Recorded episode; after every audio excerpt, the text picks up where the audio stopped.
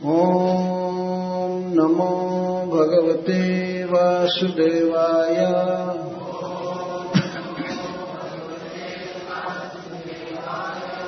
ॐ नमो भगवते वासुदेवाय।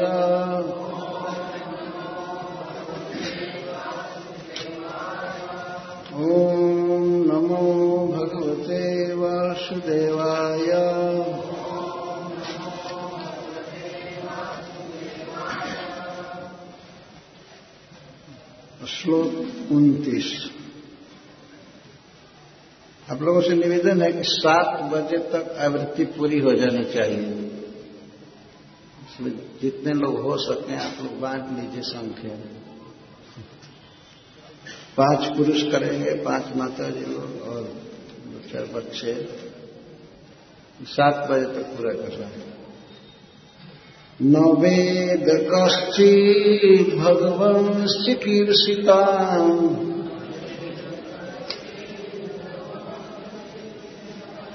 भगवंश्चिकीर्षिताम् तदेहमानस्य नृणाम् विडम्बनम्। न जस्य कश्चिदयितोऽस्ति कर्हिचित् द्वस्याश्च जस्मिन् विषमामतिर्नृणाम्।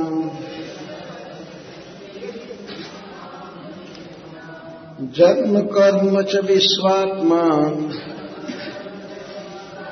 अजस्या कर्तुरात्मनः त्रियङ्गी शिशु जातसु तदत्यन्तविडम्बनाम् गोप्या ददे त्वयि कृता दशिदाम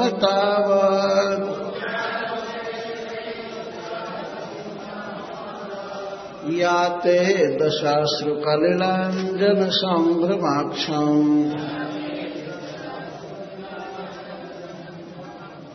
वक्त्रम् निमीय भयभावनया स्थितस्य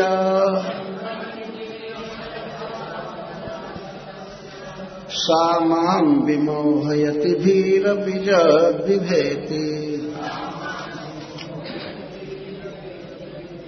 केचिदाहुरजम् जाताम् पुण्यस्व कस्य कीर्तये जतो प्रियस्वान्वाये। मलयस्येव चन्दना अपरे वसुदेवस्य। देवक्याम् याचितोऽभ्यगात्। अजस्त्वमस्य क्षेमाय वधाय च सुरद्विषाम्। भारावतारणायान्ये भुवो नावैवो दधौ। सीदन्त्या भूरिभारेण जातो ह्यात्मभुवार्थितः भवेस्मिन् क्लिश्यमानानाम्। अविद्या कामकर्मभिः। श्रवणस्मरणार्हाणि। करिष्यानिति केचन। शृण्वन्ति गायन्ति गृह्णन्त्यभीक्ष्वसः स्मरन्ति नन्दन्ति तवेहितं जनाः। त एव पश्यन्त चिरेण तावकाम् भव प्रवाहो परमम् पदाम्बुजम्।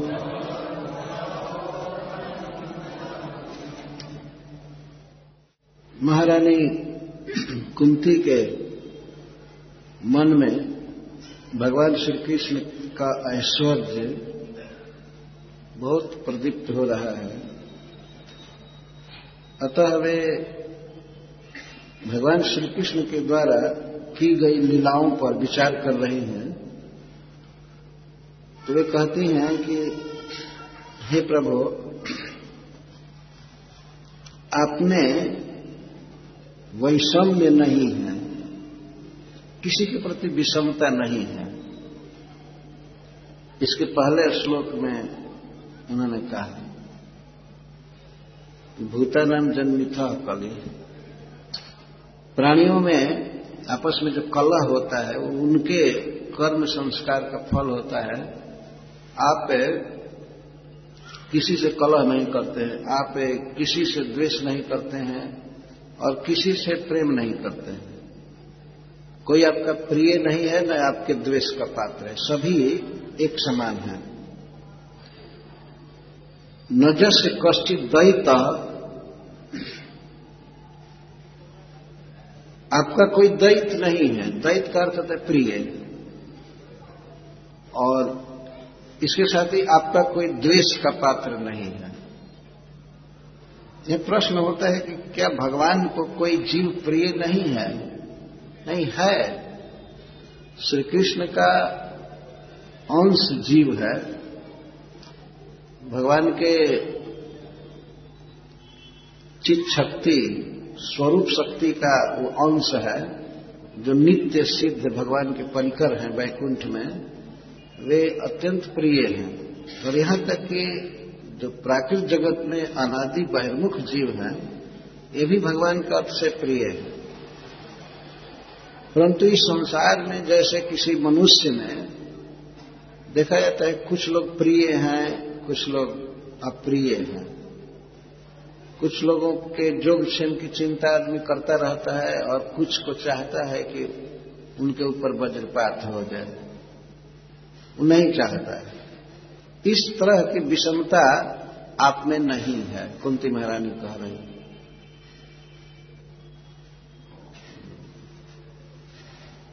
जब उन्होंने कहा, कुंती जी ने कि आप में विषमता नहीं है तो भगवान ने कहा कि मैं पार्थ सारथी हूँ अर्जुन को विजयी बनाने के लिए न करने योग्य काम भी मैं करता हूँ युद्ध में। अन्याय से भी अर्जुन को विजयी बनाना चाहता हूँ। तो निश्चित है कि अर्जुन का मैं प्रिय हूँ। अर्जुन मेरा प्रिय है। और इसके साथ ही साथ मैं किसी का वध करा रहा हूँ, किसी को परास्त करा रहा हूँ। जैसे दुर्योधन की पार्टी को या अन्य अवसरों पर, अन्य अवतारों में भी जैसे मैंने प्रहलाद की रक्षा किया और हिरण्यकशपु का वध किया तो हम मुझमें तो वैषम्य तो बिल्कुल स्पष्ट है। मैं किसी को अपना प्रिय मानता हूँ, किसी को अपना द्वेष से मानता हूँ, द्वेष का पात्र मानता हूँ। मेरी लीलाओं में तो यह सब देखा जाता है। कुंती महारानी कहते हैं, हाँ, आपकी लीलाओं में वैषम्य देखा जाता है, लेकिन विषमता नहीं होती है वास्तव में। आपके अभिप्राय को कोई नहीं जान पाता है। श्रीपद जीव गोस्वामी जी टीका लिखे हैं कि भगवान ने इस जगत में अवतरित होते हैं तो विविध लीला करते हैं। तो इसके पहले वाले श्लोक में कुंती महारानी यह कहती हैं कि आप में अनुग्रह और निग्रह, किसी को, किसी के साथ प्रेम करना, किसी को दंडित करना, ये देखा जाता है। लेकिन ऐसा होते हुए भी आप सम रहते हैं।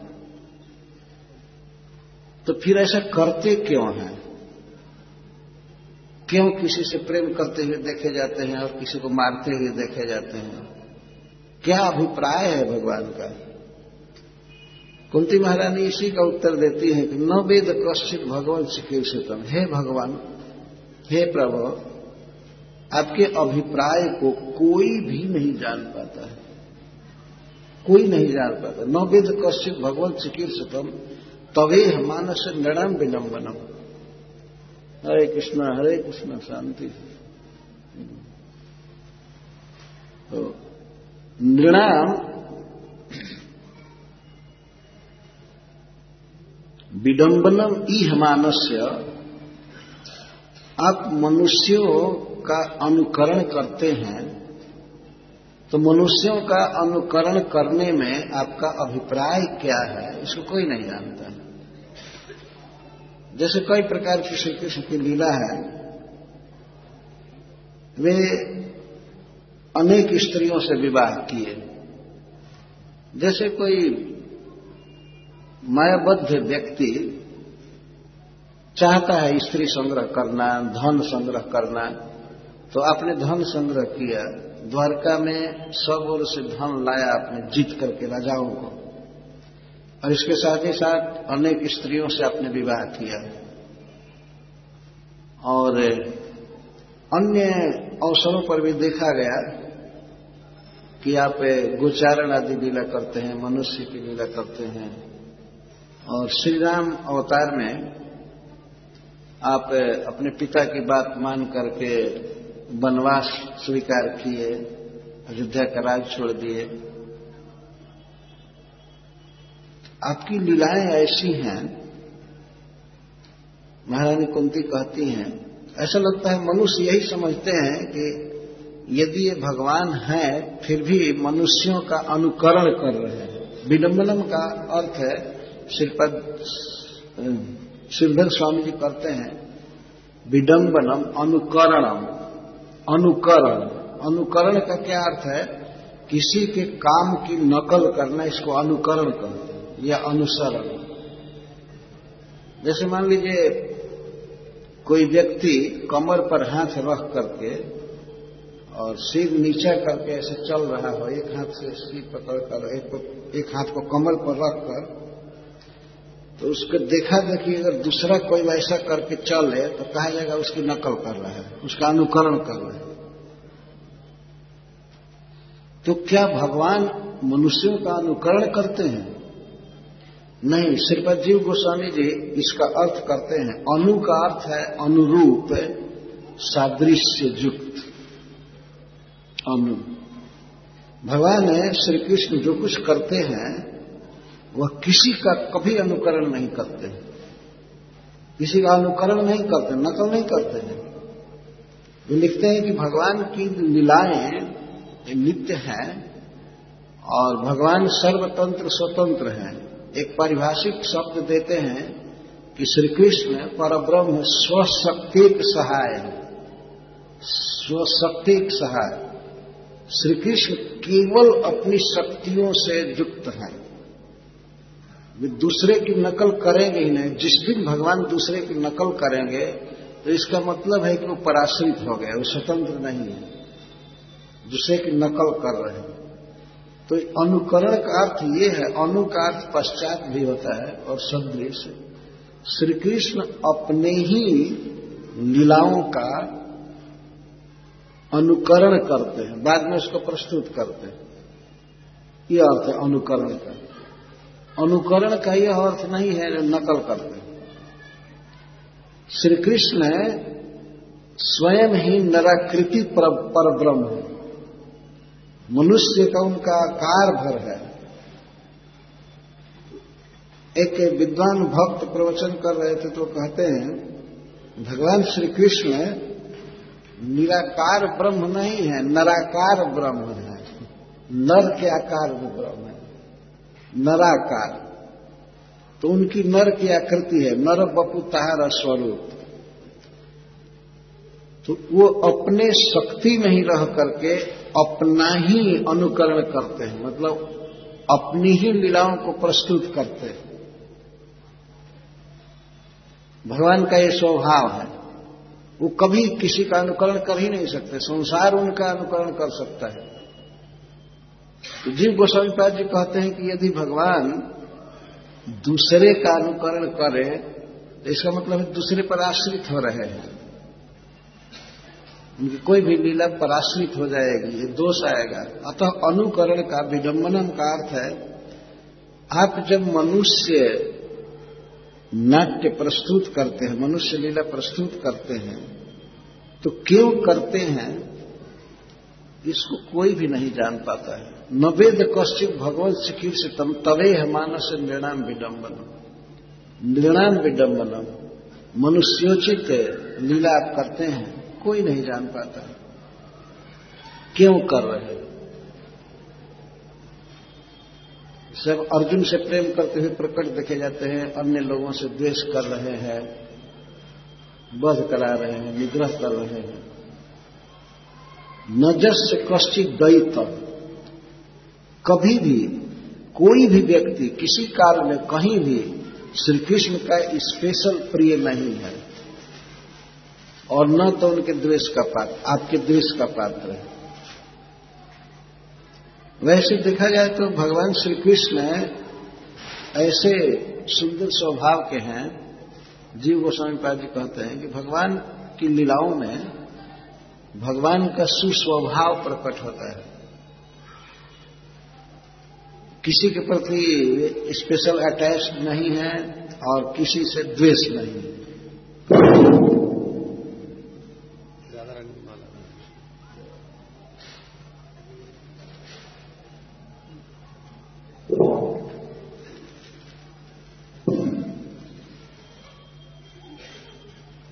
एक दृष्टि से जीव उनके प्रिय हैं, क्योंकि उनके अंश हैं। अपने अंश से स्वाभाविक सबको प्रेम होता है। जैसे मान लीजिए शरीर में आत्मा है तो शरीर के प्रत्येक अंग को वो एक समान देखता है। जितना प्रिय उसके लिए पैर है, उतना ही प्रिय आँख है, नाक है, हाथ है, क्योंकि वो उसका अंश है। भगवान को सहज प्रिय होंगे, लेकिन एक समान प्रिय है। स्पेशल कोई प्रिय नहीं है। तो प्रश्न होगा कि अपने भक्तों पर वे अनुग्रह क्यों करते हैं?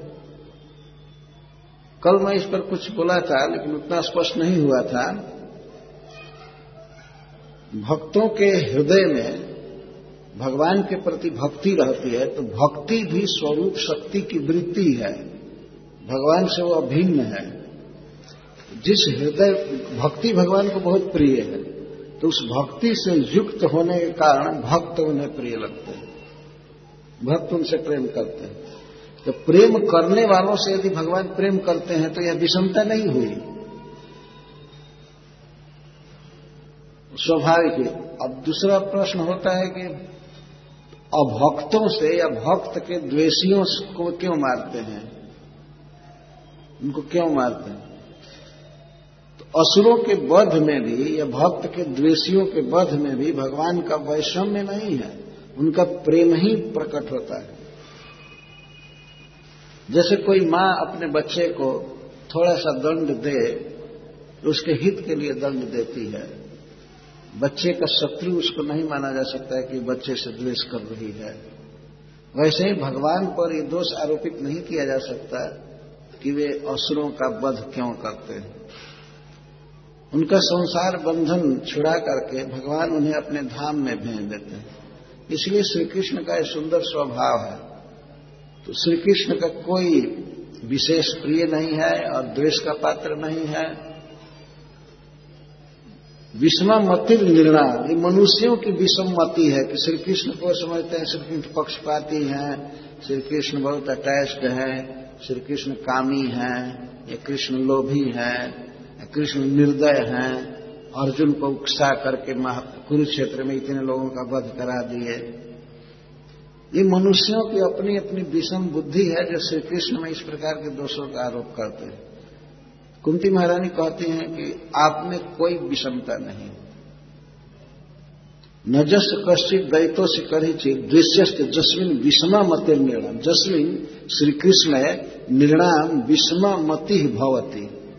न तो कृष्ण वैषम्यम अस्ति कृष्ण में विषमता नहीं है, सबके लिए समान जैसे भगवान सूर्य सबके लिए सम है, वो चाहे गरीब व्यक्ति का आँगन हो या धनी का आँगन हो, एक समान प्रकाश देते हैं, सभी घरों में। भगवान सूर्य ऐसा नहीं करते कि ये धनी का घर है तो जाड़े में उसमें ज़्यादा प्रकाश हीट दे देना चाहिए। और गरीब है तो वहाँ से जल्दी भाग जाए, वहाँ न प्रकाश दे सर्वत्र सम भाव से प्रकाश दे रहे और उनके प्रकाश का लाभ है, कोई ले या न ले तो उसमें सूर्य पर विषमता का आरोप नहीं किया जा सकता। भगवान सूर्य उगे हैं, और मान लीजिए दस बज रहा है, बाहर प्रकाश है, पर कोई आदमी अपने घर में ही आलस्य के मारे ठिठुर रहा है सी सी कर रहा है तो भगवान सूर्य क्या करेंगे? ये नहीं कह सकते सूर्य भगवान उसको काढ़ करके अपने प्रकाश में क्यों नहीं पटक देते। ऐसा नहीं कहा जा सकता। तो इस प्रकार भगवान श्री कृष्ण सम है। उनमें कोई विषमता नहीं है। महारानी कुंती इस रहस्य को कितना सीधे साधे शब्दों में व्यक्त कर रही है कि आप में विषमता नहीं है, आपका कोई प्रिय नहीं है। आपसे जो प्रेम करता है तो आप उसे प्रेम करते हैं, आपसे जो द्वेष करता है तो आप द्वेष की लीला करते हैं उसी के हित के लिए। तो आप में कोई विषमता नहीं है। यह आपके लीला की सुंदरता है और अब ये कहते हैं कि आप विविध अवतार लेते रहते हैं। विविध अवतारों में आपका लीला करने में परम आवेश होता है। आवेश होता है, नकल नहीं। आवेश एक अलग बात है। बात है कि भगवान श्री कृष्ण रसिक शेखर है। शास्त्र में, वेद में कहा गया है, रसो रसो वही सह। भगवान श्री कृष्ण रस है। रस शब्द के दो अर्थ हैं। रस्यते आस्वाद्यते इति रस। जिसका रस लिए, जिसका आस्वादन किया जाए तो उसको रस कहते हैं। और रस शब्द का यह भी अर्थ है कि रस्यति आस्वाद, आस्वादयति इति रस। जो स्वयं रस का आस्वादन करे, उसको भी रस कहा गया है। इसीलिए परब्रह्म को श्रुतियाँ कहती हैं, रसो वही स भगवान रस हैं, रसिक शेखर हैं और स्वयं रसमय हैं। वे अनादिकाल से इस रस के आस्वादन में लगे रहते हैं भगवान। उनके रस आस्वादन की लालसा कभी पूर्ण नहीं होती है, वो रसिक शेखर हैं। और विविध रस है उनके लिए, स्वयं ही रस है तो भक्तों के साथ भगवान श्री कृष्ण रस का आस्वादन करते हैं और भक्त उनका आस्वादन करते हैं, चूँकि स्वयं रसमय है। इसके लिए विविध शरीरों में भगवान अवतार लेते हैं और किसी पर निग्रह दंड और किसी पर अनुग्रह, कृपा करते रहते हैं। और सारी लीलाएँ कृपामय है। बाहर से देखने में लगता है कि दंड दे रहे हैं, या प्रेम कर रहे हैं, पर प्रेम ही करते हैं, आस्वादन करते हैं। कुंती महारानी कहते हैं कि आप विविध योनियों में जन्म लेते ही रहते, अवतार लेते ही रहते हैं अपने धाम से। जन्म, कर्म च विश्वात्मन, अजस्य कर्तवात्मन त्रियंग ऋषिषु तदत जातसु तदत्यंत विडम्बन हे प्रभु, हे विश्वात्मन, हे विश्व के आत्मा, हे घट घट व्यापी, आप सबके हृदय में हैं, सर्वत्र हैं तो विश्वात्मा कहते हैं। हम लोग केवल देहात्मा हैं, एक देह के बात को जानते हैं। हमारे देह में क्या सुख है, दुख है, हम उसको जानते हैं। दूसरे के देह का नहीं जानते। देहात्मा कहते हैं, जीवात्मा और श्री कृष्ण विश्वात्मा। वो विश्व के कण कण में है, सब जगह क्या घटना हो रही है, किसके मन में क्या विचार उठ रहा है, वो सब जानते हैं। सर्वत्र व्याप्त है, विश्वात्मा। तो हे विश्वात्मन, वास्तव में आप औज हैं। सारे शास्त्र और सारे ऋषि मुनि कहते हैं कि आप अज हैं। आपका जन्म कभी नहीं होता है। न हुआ है, न होगा, न है। उसको अज कहते अ अर्थ नहीं। और ज का अर्थ जन्म। जिसका कभी जन्म नहीं हुआ है, न कभी जन्म होगा, न इस समय हो, हुआ है, उसको अज कहते तो शास्त्र और संत आपको अजन्मा कहते हैं। और अकर्ता कहते हैं। आप न जन्म लेते हैं न आप कोई कर्म करते हैं। आप कोई कर्म नहीं करते, जन्म नहीं लेते, कर्म नहीं करते। लेकिन फिर भी विविध शरीर धारण करके, अपना स्वरूप प्रकट करके आप जन्म लेते देखे जाते हैं और विविध कर्म करते हुए देखे जाते हैं। जन्म, कर्म, च, विश्वात्मन, अजस्य अकर्तुरात्मन अजस्य जिसका जन्म नहीं है, जो अजन्मा है, ऐसे आपका जन्म और जो अकर्ता है, कर्म कभी नहीं करता, उसका कर्म सर्वत्र देखा जा रहा है। तब अत्यंत विडम्बना ये तो और अधिक युक्ति के अगोचर है, अतर्क है, कोई मन से सोच ही नहीं सकता, जो अजन्मा है, वो कैसे जन्म लिया है। और जन्म लिया तो फिर भी अजन्मा क्यों कहा जाता है? जन्म लिया और विविध जन्म आप लेते ही रहते हैं। यहाँ तक कि त्रियंग ऋषिशु जादह सु त्रियंग पशु को कहते हैं। वो पशु ऐसे खड़ा होता है, तिरछा, उसको त्रियंग कहते हैं। कभी कभी पक्षी को भी त्रियंग कहा जाता है। पशु पक्षी। तिरियंग तिरियंग का तिरछा। तिरियंग और नृषु आप देखा गया कि एकदम हीन जाति में पशु में भी जन्म लेते रहते हैं। जैसे बारह आदि रूप से प्रकट होते हैं। और नृषु मनुष्यों में आप जन्म लिए, जैसे श्री रामचंद्र आदि के रूप में और स्वयं अपने रूप में। आपका जन्म देखा जाता है। पशुओं में बारह आदि रूप से, मनुष्यों में श्री रामचंद्र आदि रूप से, और ऋषिशु ऋषियों में नर नारायण आदि के रूप में, और जादह सु। जादह कहते जलचरों को। जलचरों में मत्स्य अवतार आदि के रूप में आप प्रकट होते हैं। तो मेरा तो दिमाग चक्कर खा रहा है कि आप अजन्मा हैं और अजन्मा होते हुए ही जन्म ग्रहण करते हैं। इसमें से दोनों को डिनाई नहीं किया जा सकता। वास्तव में शास्त्र कहता है कि भगवान अजन्मा है। तो अजन्मा है तो कैसे जन्म लिए दशरथ जी के घर में? यह वसुदेव जी के नंद बाबा के यहाँ कैसे जन्म लिए? जन्म लेकर के भी अजन्मा है। जन्म लेकर के जन्म नहीं लिए हैं, या अजन्मा है और जन्म लिए हैं, इसको अगर माना जाए तो ये कहा जाए, यदि कृष्ण अजन्मा है तो जन्म और कर्म की उनकी लीला व्यर्थ है, मिथ्या है सत्य नहीं है। कोई कह सकते अजन्मा है तो कैसे जन्म लिए? और जन्म ले लिए तो अजन्मा कैसे रहे?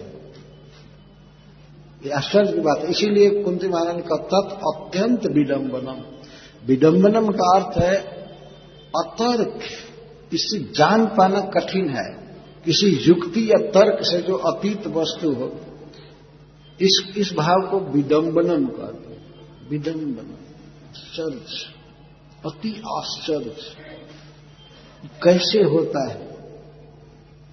प्रकारांतर से कुंती महारानी भगवान के अवतारों का स्मरण कर रही हैं कि हे श्री कृष्ण आप पशु में भी अवतार लिए। बारह देव आदि के रूप में। आप पक्षियों में अवतार लिए, हंस आदि के रूप में। हंस भगवान का अवतार हुआ। अब मनुष्यों में अवतार लिए श्री रामचंद्र आदि के रूप में।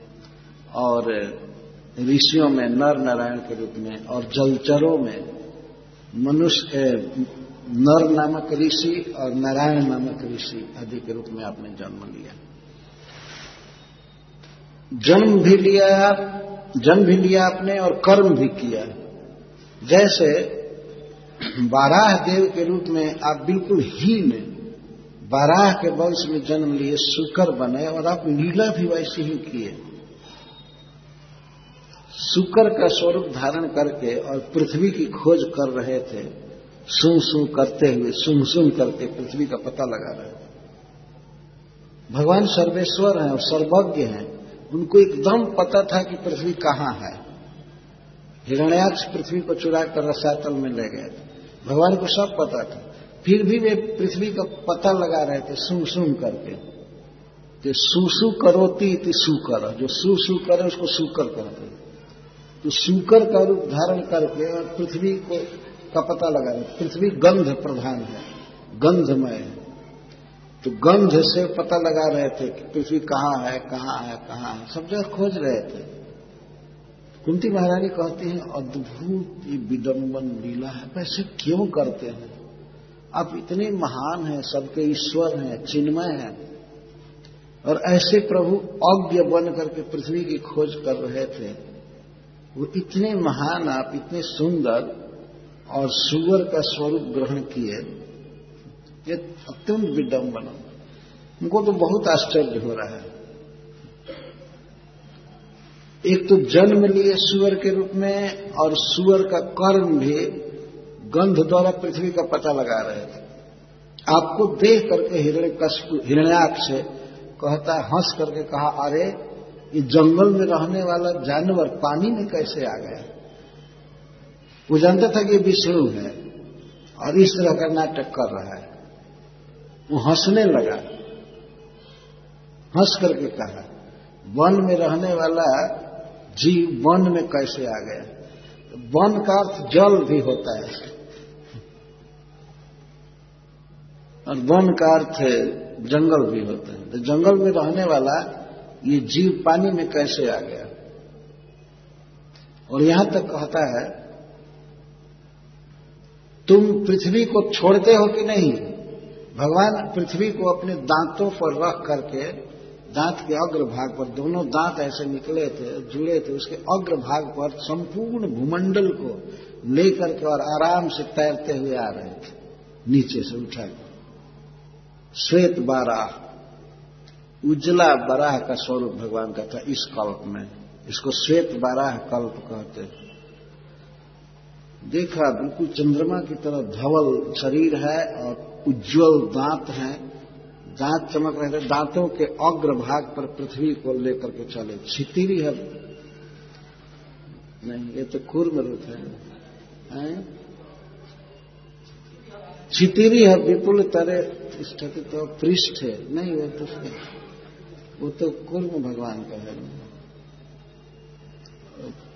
बरा होगा बसती दसन शिखरे धरणी तव लग्ना शशिनी कलंक कले निमग्ना, केशव धृत सुकर रूप, जय जगदीश हरे। श्री जयदेव महान भक्त और महाकवि भगवान की स्तुति करते हैं। श्री कृष्ण को कहते हैं कि, हे श्री कृष्ण आप दस प्रकार के अवतार लिए।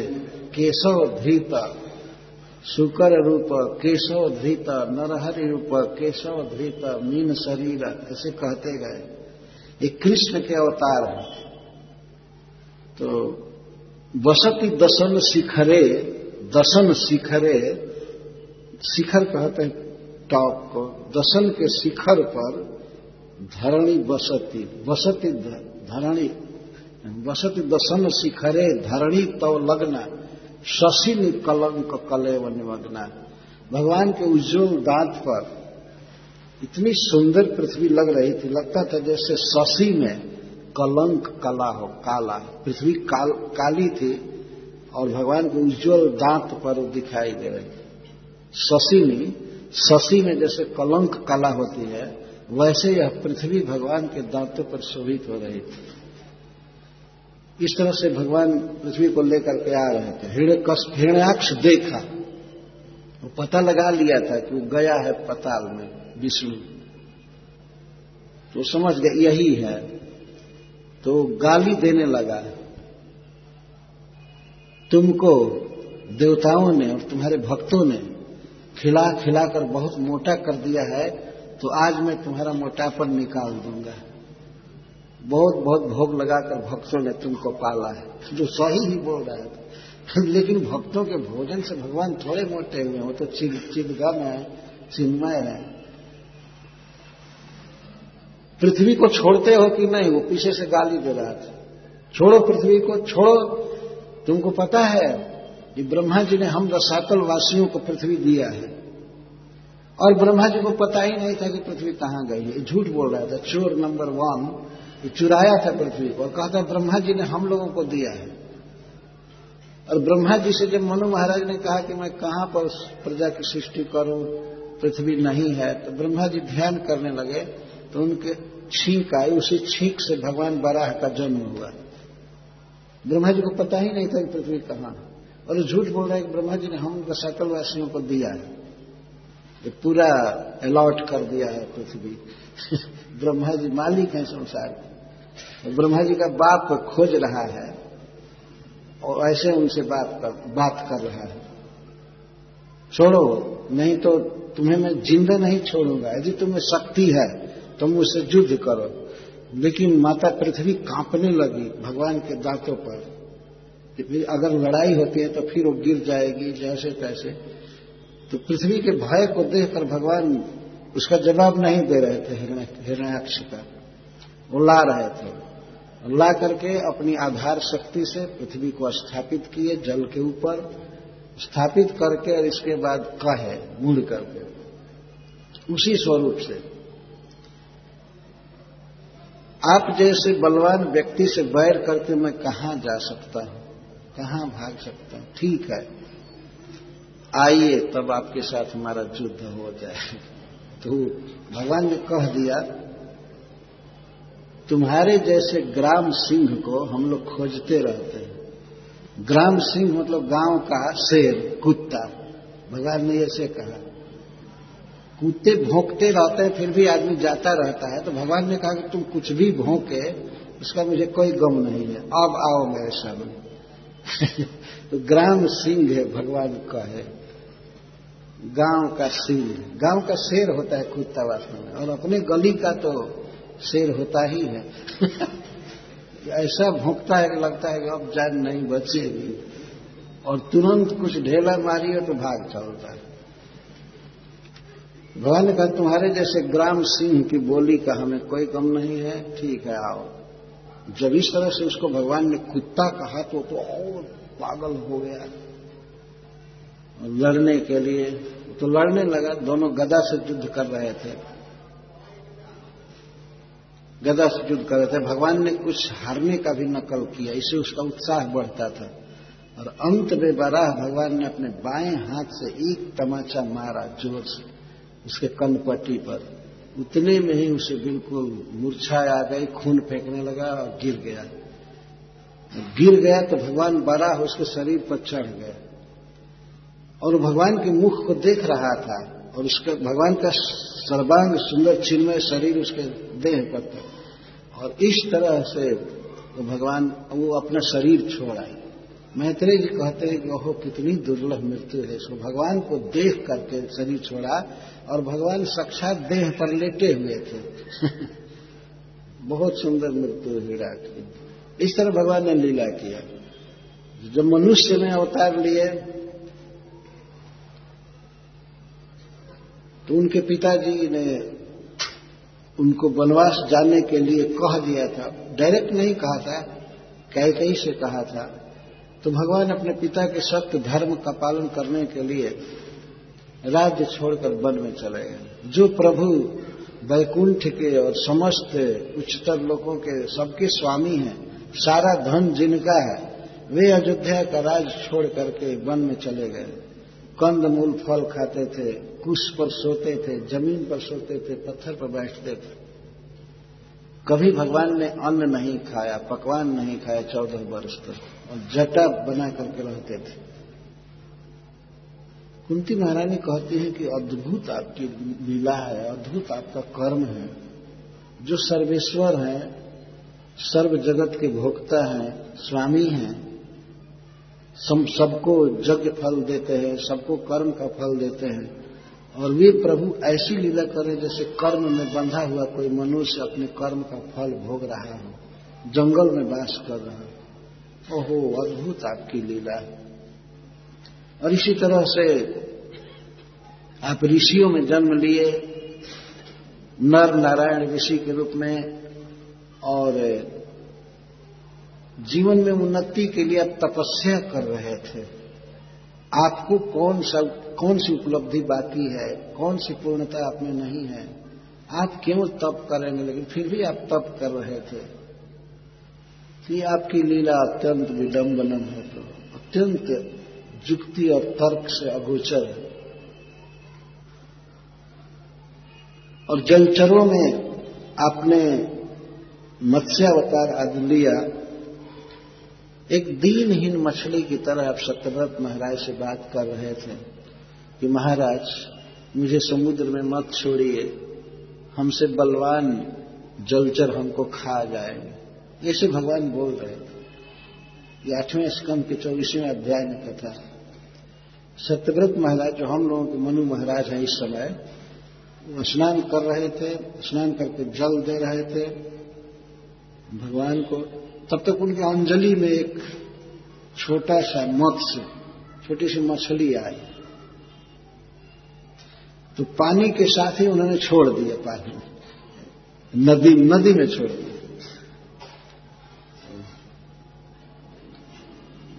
वो मत्स्य मनुष्य की भाषा में बोला कि महाराज, आप परम दयालु राजर्षि हैं। आपको पता नहीं है कि जलचर जीव बड़े बड़े जलचर जीव, छोटे जीव को खा जाते हैं। आप हमें क्यों छोड़ रहे हैं पानी में? हमारी रक्षा कीजिए, हमको मत छोड़िए तो हमको दूसरे मत से खा जाएँगे तो राजा सत्यव्रत को दया आ गई और उन्होंने मत्स्य को निकाल करके अपने कमंडल में रख लिया।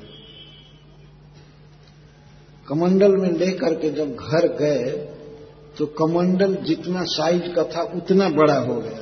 तो छोटी सी सीधे छोटी सी सफरी, छोटी सी, छोटा सा मत्स्य और पूरे कमंडल में अट गया। देखते देखते राजा कहा कि महाराज, यह जल मेरे लिए पर्याप्त नहीं है। हमें कुछ अधिक जल जहाँ हो वैसे स्थान में छोड़िए। तो महाराज अपने घर के एक टंकी में छोड़ थोड़ा बड़ा उसमें एक घंटे के बाद ही वो बढ़ गया।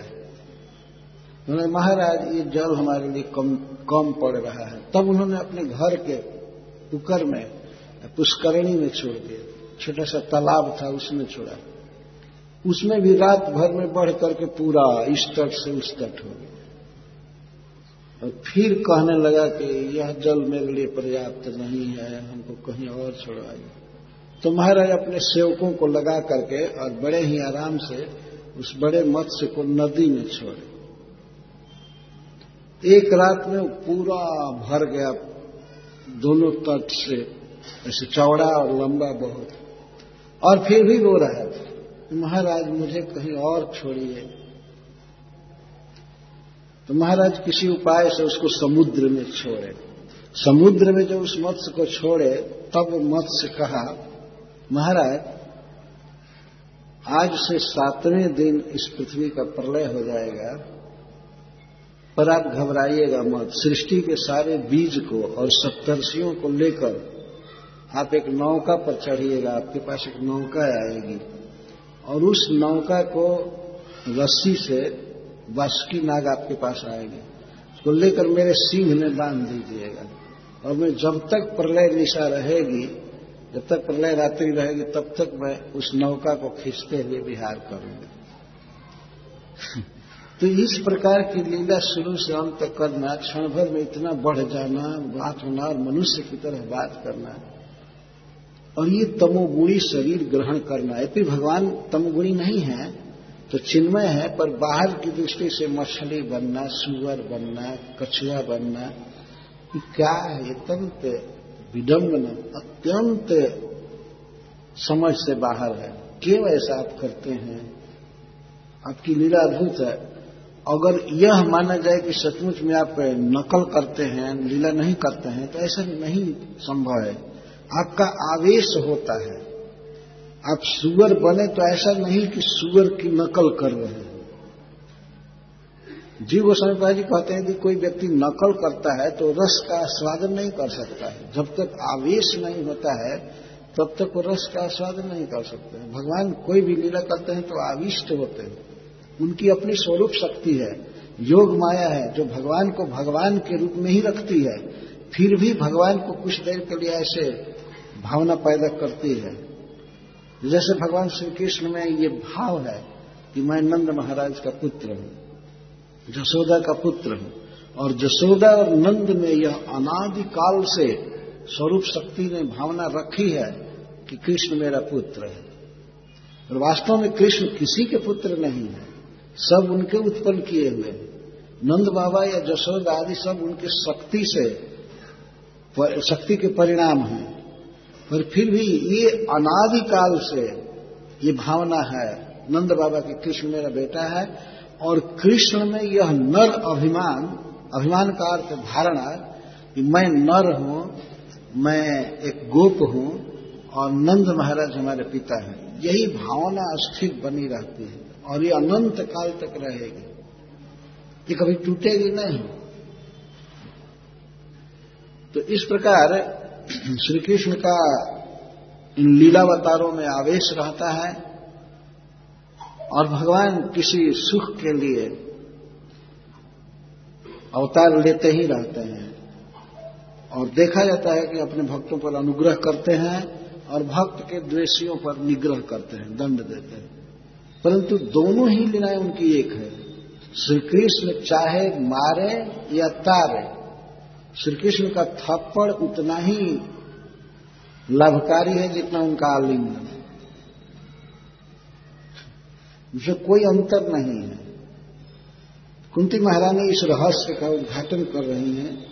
जन्म, कर्म च विश्वात्मन, अजस्या कर्तरात्मन त्रियंग मृ शिशु जादव तदत्यंत विडम्बन ये अद्भुत लीलाएँ आपकी होती है। सभी जोनियों में आप अवतार लेते ही रहते हैं।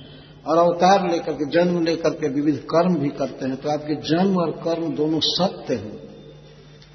सत्य नहीं होते तो भगवान कैसे कहते, जन्म, कर्म च मैं दिव्यम। मेरे जन्म और कर्म दिव्य मैं जो कर्म करता हूँ, वो बंधन नहीं करता है, और मनुष्यों की तरह मैं किसी आवश्यकता में बंध करके, किसी लाभ के लिए, किसी प्राप्तव्य के लिए कर्म नहीं करता। कोई कर्म नहीं बाँध नहीं सकता है। न में कर्म फले स्प्रिया। किसी कर्म फल में हमारी स्प्रिया नहीं होती, भगवान कहते हैं। कोई कर्म मुझे बाँध नहीं पाता है तो इस प्रकार कर्म तो करते हैं। लेकिन संसारिक लोग तो यही जानते हैं, भगवान अजन्मा है और भगवान अकर्ता है। भगवान का कोई नाम नहीं है, भगवान का कोई रूप नहीं है, भगवान जन्म नहीं लेते हैं। भगवान बस ऐसे हवा जैसे, आकाश जैसे है। ऐसे ही लोग मानते हैं। है ना? और वास्तव में ईश्वर के प्रति, भगवान के प्रति बहुत लोगों की धारणा है कि भगवान है। लेकिन क्या है, कैसे है, इसके बारे में ज्ञान बहुत कम लोगों को है। हम भी मानते हैं भगवान को, लेकिन वो एक शक्ति है। ऐसे कहते स्वामी जी, ऐसा नहीं है कि हम भगवान को नहीं मानते नहीं, हम मानते हैं, लेकिन वो एक शक्ति के रूप में शक्ति माने? क्या बिजली के करंट के रूप में है? शक्ति के रूप में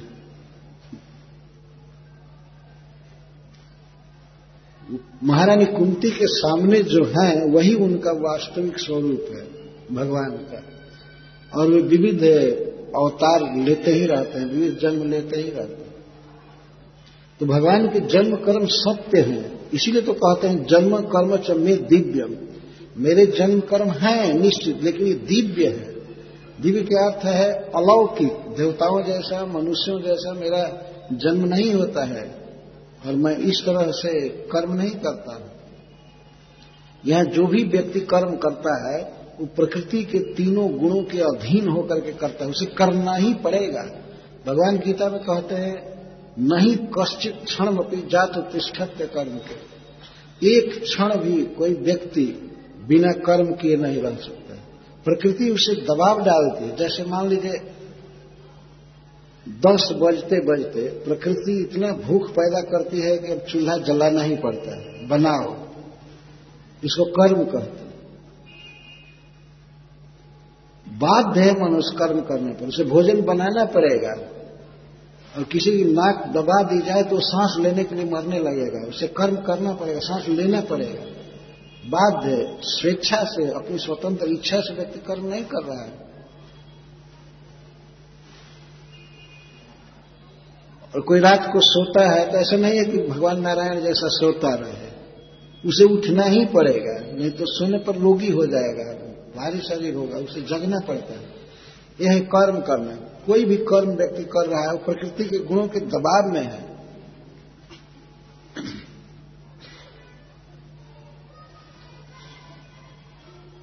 कारणम गुण संगोष्ठी, संसद जोनी जन्म से।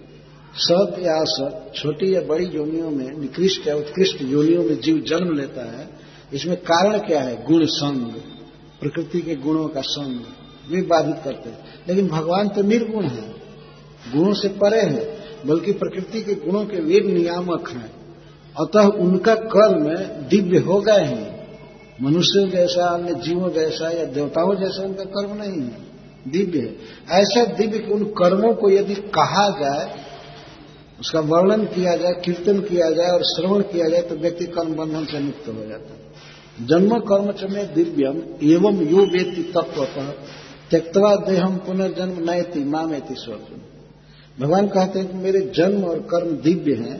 इस रहस्य को जो जान जाता है तो मेरे जन्म और कर्म का वो कीर्तन करता है, श्रवण करता है। और ऐसा व्यक्ति यह देह त्यागने के बाद फिर दूसरा प्राकृत देह ग्रहण नहीं करता है। वो अपने स्वरूप में आ जाता है। मान एति। भगवान कहता हूँ, मेरे पास आ जाता है। पुनर्जन्म न एति। पुनर्जन्म में नहीं आता है। भगवान श्री कृष्ण चूँकि इस प्राकृतिक जगत में प्रवचन कर रहे हैं तो कहते पुनर्जन्म न एति प्रकृति के बंधन में जन्म मरण में नहीं रहता, माम एति मेरे पास आ जाता है। मेरे पास आता है।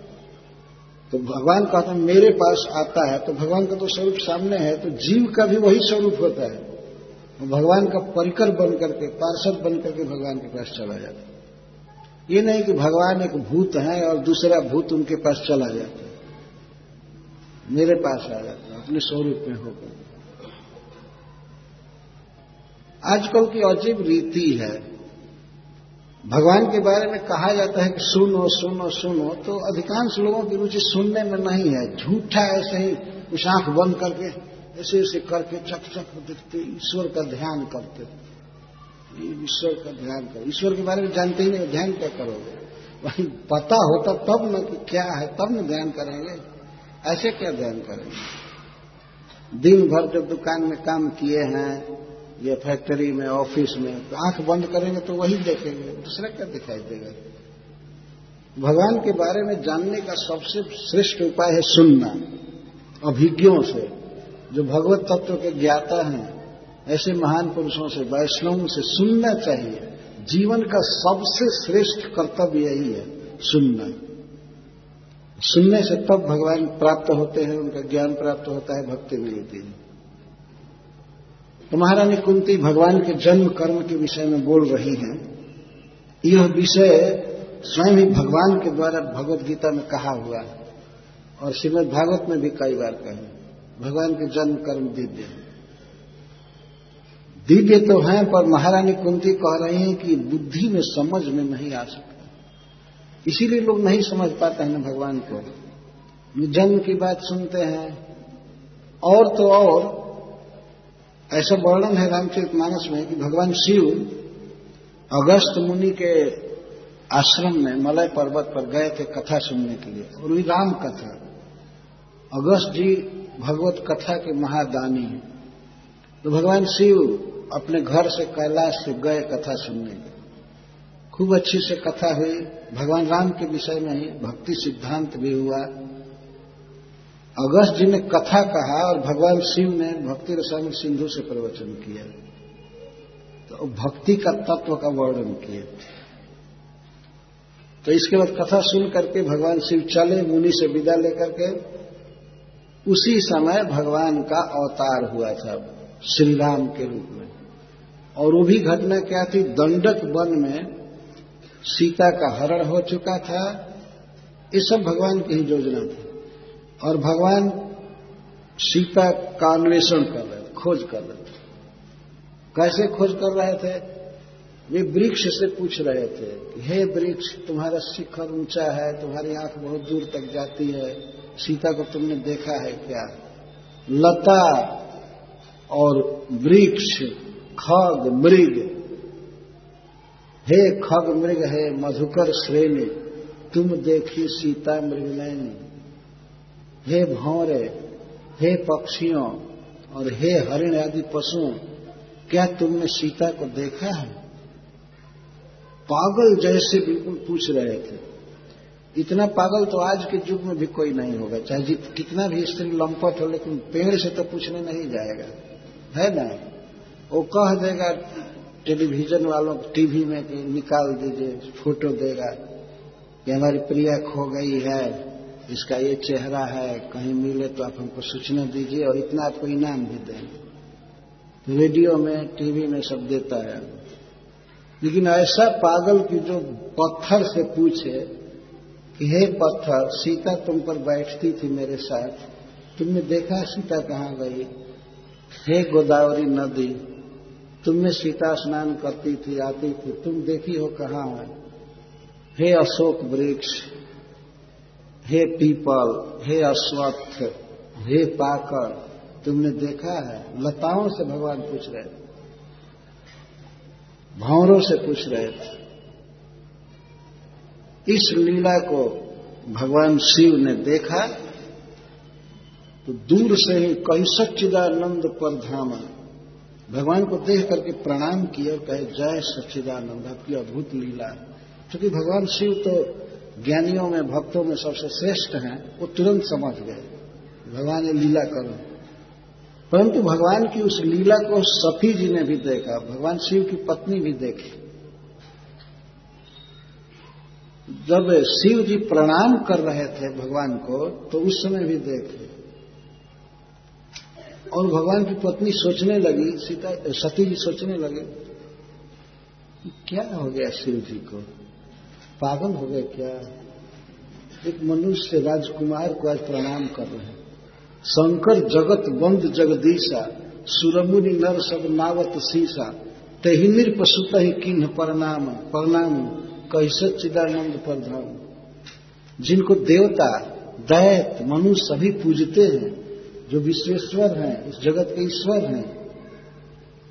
आज इनको क्या हो गया कि आज एक राजकुमार की पूजा करने लगे प्रणाम करने लगे। और वो भी सच्चिदानंद परधाम कहकर परधाम। ये क्या देख रही हूँ? देख क्या उसकी बुद्धि खत्म हो गई थी, लीला देख करके। अब तो जुक्ति और तर्क के अगोचर है, कुंती महारानी कहती है। भगवान की यह लीला, श्रीमती सीता देवी को खोजने की लीला सती के दिमाग को चौपट कर दिया एकदम नहीं समझी, पर भगवान समझ रहे थे, भगवान शिव समझ रहे थे कि ये परब्रह्म भगवान की परमात्मा की लीला है। तो शिव जी जब जा रहे थे रास्ते में तो उनको प्रणाम करते हुए भी सती ने देखा था और रास्ते में वो बार बार देखती है कि शरीर में पुलक हो रहा है आँखों में आँसू आ रहा है और राम राम कह रहे हैं तो वाणी गदगद हो रही है। उनको एकदम चिंता हो गई कि लगता है हमारा हस्बैंड बिल्कुल खत्म हो गया, पागल हो गया। उनके मन में यही आया कि ये क्या हो गया। संसार का ईश्वर एक राजा के लड़के को प्रणाम करे, मनुष्य को। तो भगवान शिव देख रहे थे सती जी पर वो समझ गए कि अरे इसका तो मन कहीं और गया है। चिंता में पड़ी हुई है। भगवान शिव कहते हैं, सुनो सती, तव नारी सुभाव, संशय असन धरिए का सती, मैं जानता हूँ ठीक है, तुम स्त्री हो, स्त्री का ऐसा स्वभाव होता है, शंका करना, संशय करना। लेकिन ऐसा संशय मत करो, राम पर संशय नहीं करो। अभी अभी राम जिनकी कथा हम सुन करके आए, और, हमने भक्ति तत्व का वर्णन किया, वही हमारे इष्ट देव हैं, भगवान हैं, पृथ्वी का भार दूर करने के लिए अवतार लिए हैं, और ब्रह्मा जी के वचन को सत्य करना चाहते हैं, इसलिए छिप करके लीला करते हैं कि इनको कोई भगवान के रूप में न जान जाए। नहीं तो रावण इनसे बैर नहीं करेगा मनुष्य समझ करके बैर किया तो भगवान शिव इसीलिए नहीं गए निकट वो समझा रहे थे, तुम संशय मत करो, ये मत करो। लागन उर उपदेश, यद्यपि कहे शिव बार बहु। शिव जी ने बार बार कहा, बार बार प्रीच किया, लेकिन हृदय में उपदेश लग नहीं रहा था, क्योंकि भगवान राम के हृदय को देखने वाले हैं, वो लगने ही नहीं दे रहे थे उपदेश। भगवान शिव जैसा प्रीचर, प्रीच कर रहा वो भी अपनी पत्नी को, वो भी सर्व देव शिरोमणि, देवी शिरोमणि, अपनी पत्नी को कितनी आशा से समझा रहे होंगे। ये सब तुम्हारे मन में क्यों रहा है? वो साक्षात भगवान है, वो मनुष्य नहीं है। पर ब्रह्म है, परमात्मा है, जगदीश्वर है, सच्चिदानंद घन है। लेकिन लागन और उपदेश जगत कहो शिव बार बहु। बार बार भगवान शिव समझाए, लेकिन उपदेश काम नहीं किया। नहीं नहीं, मैं नहीं मान सकती। वो लड़का साफ़ अपनी पत्नी को पत्ता से, वृक्ष से पूछ रहा है और हरिण से, पशुओं से पूछ रहा है आप कहते हैं वो भगवान है। अब हमको सिखा रहे हैं। आप अपनी बुद्धि को पहले देखिए। आपको जो हुआ है ना तो आपको तो कोई न कोई मनोवैज्ञानिक हॉस्पिटल में भर्ती करना चाहिए। आपको क्या हो गया भगवान शिव माथा धुलते क्या हो गया इसको। और वो चिंतित है कि इसको क्या हो गया।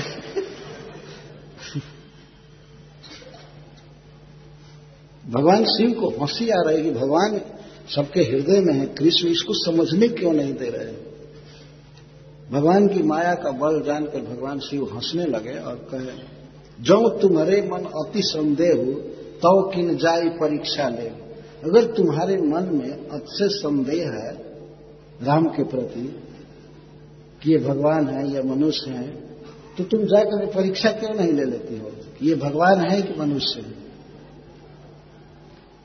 तो उसने कहा, मैं परीक्षा लेने जाऊँगी, तब तक आप कितना कोष दूर चले जाएँगे।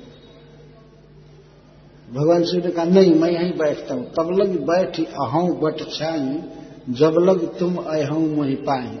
जब तक तुम मेरे पास नहीं आओगे, तब तक मैं यहीं बैठे रहूँगा। ये बट वृक्ष पहचान लो, लोकेशन। देख लो। दिखा रहे थे। इस बट को देख लो कि यहाँ आने में दिक्कत ना हो। और सब नाला, पहाड़ आदि जो है, सबको देख लो। यहाँ आना यहाँ मैं बैठता हूँ।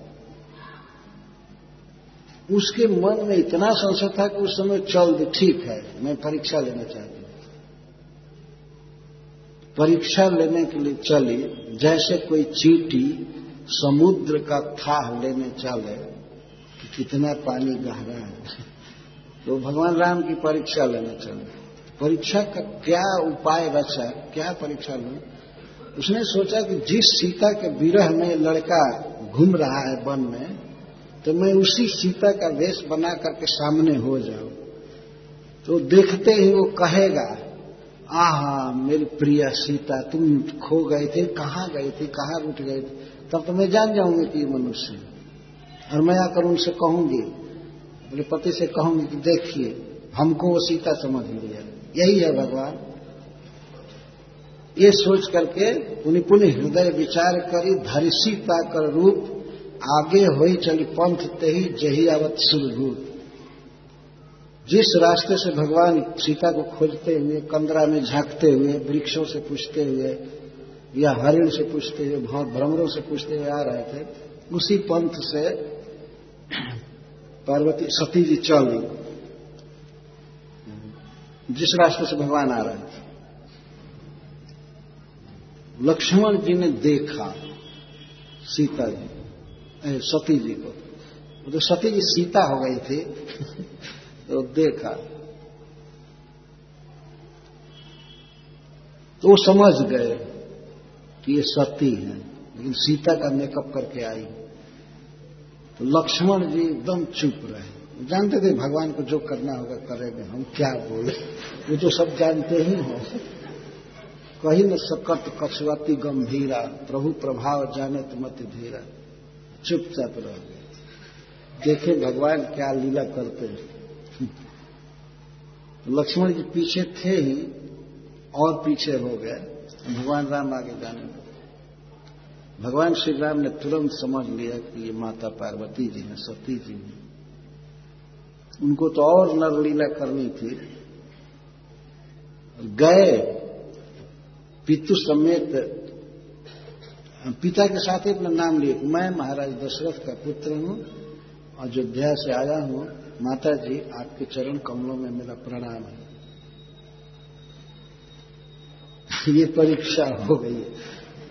और प्रणाम करके प्रश्न भी कर दिए। पूछे वो बहुरी, कहाँ वृष के तू? विपिन अकेली फिरहू के ही है तू?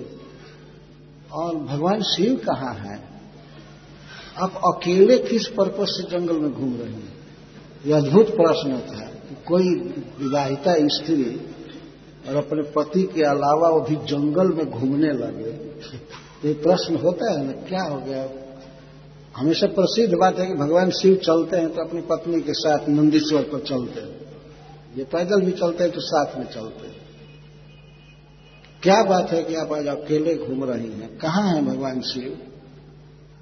बस इतना पूछना था कि सती का दिमाग अब खुला जाओ ये मैंने क्या किया? अपने पति की बात पर विश्वास नहीं किया। ये तो सचमुच साक्षात भगवान है। कैसी? कोई अगर लड़का रहता तो कैसे जान जाता कि मैं सती हूँ? खूब अच्छा श्रृंगार किया था उन्होंने। तो सीता जी के समान ही है, परम सुंदरी। तो अब तो अब सामने प्रश्न है कि अब मैं शिव जी से क्या कहूँगी? अपने पति से क्या कहूँगी? चिंता में पड़ गई। तब तक देखी कि सीता का हरण नहीं हुआ है। राम सीता लक्ष्मण जा रहे हैं। इधर देखती तो उधर भी राम, सीता, लक्ष्मण।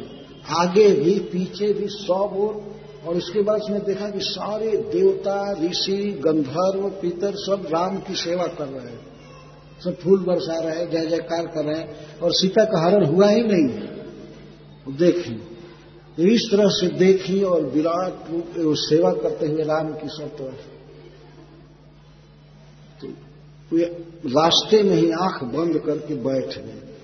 जो आँख बंद करके बैठी तो इसके बाद आँख खोली तो देखी कि कोई नहीं है राम और लक्ष्मण जा रहे हैं। वैसे ही खोजते हुए, फिर से। अब तो चली अब तो धक धक कलेजा करने लगा कि अब क्या कहूँगी, लेकिन झूठ बोलने में स्त्रियाँ बहुत आगे होती हैं। इस सत्य बात जब भगवान की पत्नी भी झूठ बोल सकती है, सती जी सोचने में क्या कहूँगी क्या कहूँगी? तो गई गई समीप महेश तब हँसी पूछी कुशला लीन परीक्षा, कवन विधि? कहूँ सत्य सब बात। भगवान देखे तो हंस करके पूछे, कुशल से हो ना? हाउ आर यू ठीक है ठीक से हो ना? कुछ अस्वस्थ दिख रही हो। ठीक है ना? अच्छा वो परीक्षा किस विधि से लिया? भगवान ने दो शर्त रखा। सब बात कहो और सत्य कहो।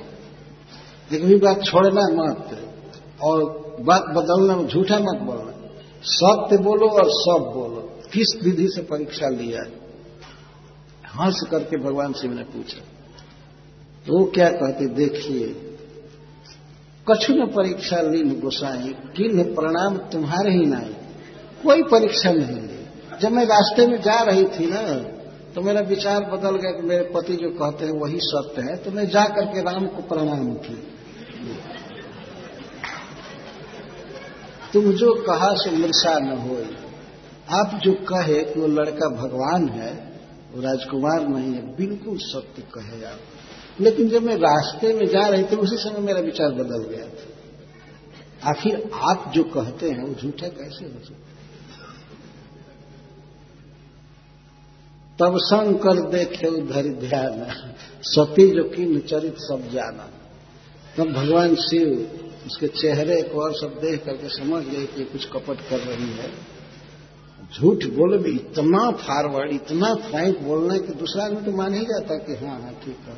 लेकिन भगवान शिव लक्षण से ध्यान धर करके देखे। और देखे कि यह सीता का रूप बनाई थी, ये की थी, राम प्रणाम किए, इसको इसने प्रणाम नहीं किया। और यहाँ कहते हैं कि मैं प्रणाम की। बस प्रणाम किए कोई परीक्षा नहीं लिखे तो इस प्रकार मेरे कहने का आशा है कि जब देव शिरोमणि भगवान शिव के संग में रहने वाली स्त्री भगवान राम के विषय में इस तरह से धोखा खा सकती है, ये समझे कि ये राजकुमार हैं तो फिर आजकल के मनुष्य अगर राम को भगवान न माने तो कौन आश्चर्य की बात है? वो तो एक नंबर के गदहा है वास्तव में, कोई ब्रेन है नहीं। तो राम कोई मनुष्य माने, क्या आश्चर्य है? और और भी लोग कहते हैं कि नहीं, राम हुए ही नहीं, ये वाल्मीकि ने कल्पना करके लिख दिया वाह। ऐसा ऐसा दिमाग भिड़ाते ऐसा ऐसा दिमाग लगाते हैं। तो भगवान की लीलाएँ अद्भुत हैं। श्री राम अवतार में इतना रोना सीता जी के लिए और सीता जी की खोज करना इस तरह से। वास्तव में बड़े बड़े विद्वानों का भी माथा चक, चक्कर में पड़ जाता है कि क्या है। ये अगर यदि भगवान है विष्णु जो सुरहित नर तनुधारी सो सर्वज्ञ जथा त्रिपुरारी यदि विष्णु सती जी ने तर्क किया मन में सोचा था कि अगर मान लीजिए भगवान विष्णु ही मनुष्य शरीर धारण किए हैं तो भगवान विष्णु तो शिव जी जैसे सर्वज्ञ हैं। खोज सो की अज्ञ व नारी।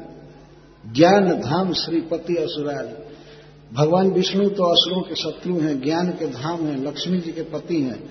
वो एक अज्ञ व्यक्ति की तरह क्यों सीता की खोज करेंगे? क्या नहीं जान जाएँगे कि कहाँ गई है, रावण ले गया है या यहाँ है, वहाँ है? क्यों खोजेंगे? पर भगवान की लीला ही वास्तव में ऐसी है कि वो बड़े बड़े विद्वानों को चक्कर में डाल देती है। क्या सत्य है वास्तव में? ये क्यों भगवान कर रहे हैं? न वेद कश्चित भगवान चिकित्सित इसी तत्व पर। आ रही है महारानी कुंती की आपकी अद्भुत लीलाएँ होती हैं और उसमें भी नर विडम्बनम तो अति आश्चर्य आपकी जो नर लीला होती है तो अद्भुत उसमें मैं नर लीला कहा भगवान की, लेकिन कुंती महारानी स्वयं ही भगवान श्री कृष्ण के नर लीला को कह रही हैं। गोप्या ददे त्वयि कृता गसितामतावत् या ते दशाश्रुकलिलाञ्जन सम्भ्रमाक्षम् वक्त्रम् निमीय भयभावनया स्थितस्य। विमोहयति भीमपि जद्विभेति कुंती महारानी कहती हैं, जत भी अपि विभेति आप ऐसे हैं कि आपसे साक्षात भय भी भय करता है। साक्षात भय में तो काल, मृत्यु या काल भी जो सारे जगत का कंट्रोलर है, वह भी आपसे डरता है। भागवत में कई बार बात आई। है भगवान विष्णु से, कृष्ण से काल भी डरता है। लेकिन आप ऐसी डरे हुए थे, माँ जसोदा के रस्सी उठाने पर, उस समय की आपकी जो दशा मैं सोचती हूँ तो मान विमोह यति आपकी वो दशा मुझे विशेष मोह में डाल देती है, भ्रम में डाल देती है। एक बार की बात है, कार्तिक में अमावस्या के दिन, दीपावली के दिन, माँ जसोदा दही मथने लगी। दासियों को दूसरे काम में लगा दिया, दही मथ रही थी। दही इसलिए मत रही थी कि गोपियों का उलाहना उसके घर में बारंबार आता रहता था कि आपका लाला आज मेरा दही खा गया, माखन खा गया, मटका फोड़ दिया, दूध गिरा दिया, ये किया, वो किया।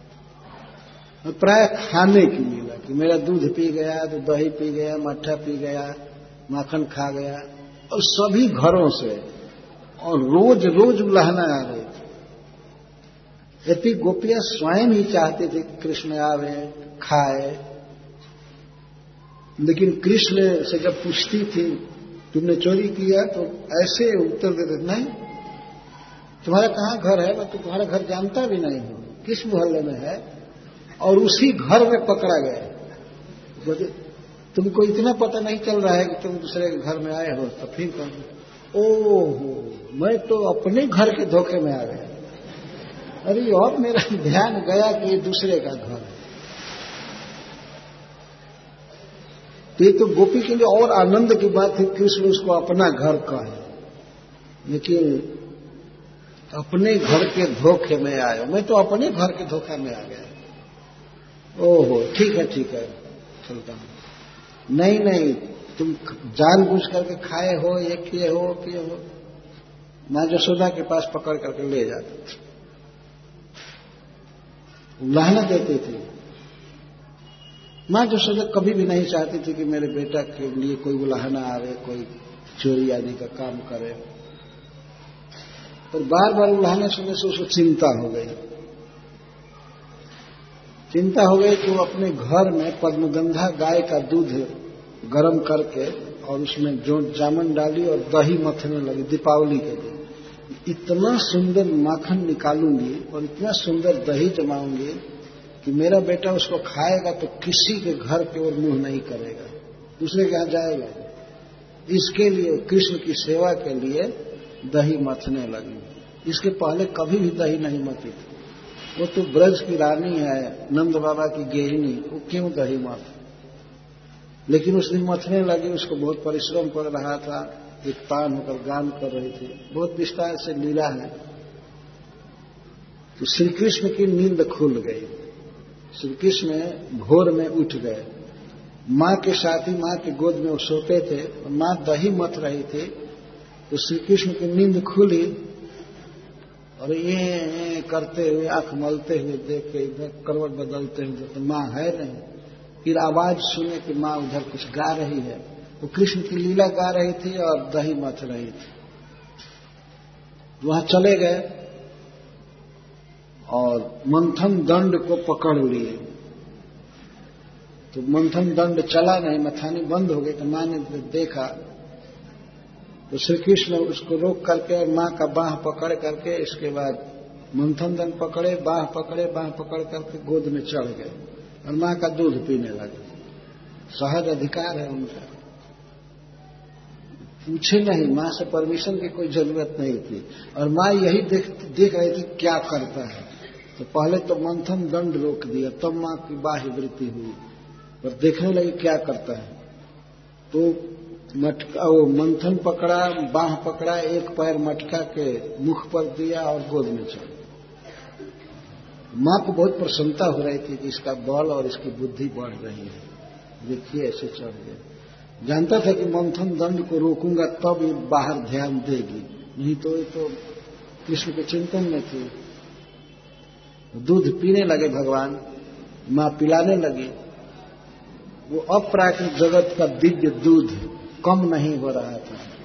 और भगवान की भूख नहीं जा रही थी। भगवान प्रेम रस के भूखे हैं। ये दूध पीते जा रहे थे, पीते जा रहे थे, माँ पिलाती जा रहे थे। तब तक पास में ही पद्मगंधा गाय का दूध औटा जा रहा था तो उसमें उफान आ गया। उफान आ गया। तो माँ ने सोचा कि अपने छाती का दूध तो अपने पास ही है, बाद में इसको पिला दूँगी। एक गाय का दूध उफन करके, जल करके राख हो जाएगा तो पहले उसको उतार दो। वास्तविक बात यह थी कि अप्राकृत जगत में प्रत्येक वस्तु चिन्मय है, जीवित है। वो दूध ने सोचा कि भगवान तो माँ का दूध पी रहे हैं, माँ का दूध अमृत है, स्नेह से भरा हुआ तो उसी दूध से इनका पेट भर जाएगा तो मैं जो आग में जल जल कर तपस्या कर रहा हूँ तो मेरा जीवन तो बेकार जाएगा। इसलिए माँ के हृदय में दया उत्पन्न करने के लिए उसने सोचा कि आत्महत्या करो, और दूध ने सोचा। तो उफन करके आग में गिरने जा रहा था, तब तक माँ की दृष्टि पड़ी वो कृष्ण से बिना पूछे हटा करके ज़मीन पर रख दी कृष्ण को। रख करके और दौड़ी। तो उस मात का दौड़ना देख करके, आना देख करके दूध शर्म के मारे नीचा हो गया। ओ, मैंने माँ के प्रेम सुख में बाधा दिया, दूध नीचे आ गया। उसमें जल नहीं डालना पड़ा। माँ ने देखा जसोदा जी ने देखा कि दूध पक गया है पूरा पूरा तो उसको उतार दिया। उतार करके अब आई, जहाँ दही मथ रही थी, कृष्ण को जहाँ ज़मीन पर रखा था, वहाँ आई। तो देखा कृष्ण यहाँ नहीं। और मटका भंग हो गया है, टूट गया है फोड़ा गया है। दही सब फैल गया है, इधर उधर। क्यों मटका भंग हुआ था? क्यों फोड़े थे मटकी भगवान? उनको क्रोध आया कि मैं अभी भूखा इसका दूध पी रहा था और मेरी परवाह न करके मुझे ज़मीन पर पटक करके दूध बचाने चली गई। वाह थोड़ा सा दूध जल जाता तो क्या होता? है इस घर में हमारी कोई इज़्ज़त नहीं है, हमारा कोई सम्मान नहीं है, हमारी कोई सेवा नहीं है। दूध को बचाने दौड़ी तो मैं कितना नुकसान कर देता हूँ तुमको बता रहा हूँ। तो भगवान तो अपने लाल लाल ओठों को उज्जवल दांतों से दबाए और जसोदा उधर गई तो सोचने लगे, कैसे इसको दंड दू जसोदा को? माँ को? तो पास में एक लोढ़ा था, एक मसाला पीसने वाला पत्थर था, उसे ले करके और मटका के पेंदी में मारे। ऐसे मारे कि आवाज़ न हो और दही सब फैल जाए। मारे तो फिर छेद हो गया, बलबल बलबल कहा करके दही चारों तरफ़ बहुत। अब तो ये अपराध तो हो गया है। लेकिन बच्चों के मन में भी बहुत क्रोध होता है। और वो अपने क्रोध को माँ से ही दिखाते हैं। अपने क्रोध। मैं नहीं खाऊँगा, मैं नहीं नहाऊँगा, मैं ये करूँगा। माँ मनाती है तो कृष्ण को इस तरह माँ से क्रोध हुआ। क्यों हमको छोड़ करके गई? हमारा पेट भर जाता, तब इसको जाना चाहिए था। अभी मुझे भूख रही, मैं भूख से मर रहा हूँ और मुझको ज़मीन पर रह करके और चली गई। तो मैं इसके घर के सामान को बर्बाद करता थोड़ा दूध बचाने के लिए ना हमारी उपेक्षा की, मैं इतना धन, ऐसे कई गुना धन बर्बाद कर दूँगा ये सोच करके वो फोड़े थे। और फोड़े, दही फैल गया तो सोचने लगे, अब कैसे भागे? तो वही प्रभु जो तीन पग में पूरा ब्रह्मांड नापे थे, अब वो फैले हुए दही को नहीं लांग पा रहे थे। कैसे जाए कैसे जाए तो उसी पर छप छप छप छप पैर दे करके भागे। तो माँ आई तो देखिए, दही का मटका फूटा हुआ है। और उसके बाद देखा कृष्ण नहीं है तो उसके समझने में देर नहीं लगी कि किसका काम है। वो हंसने लगे। थोड़ा सा दूध दही फैल जाना, मटका टूट जाना, उसके लिए कोई दुख की बात नहीं थी।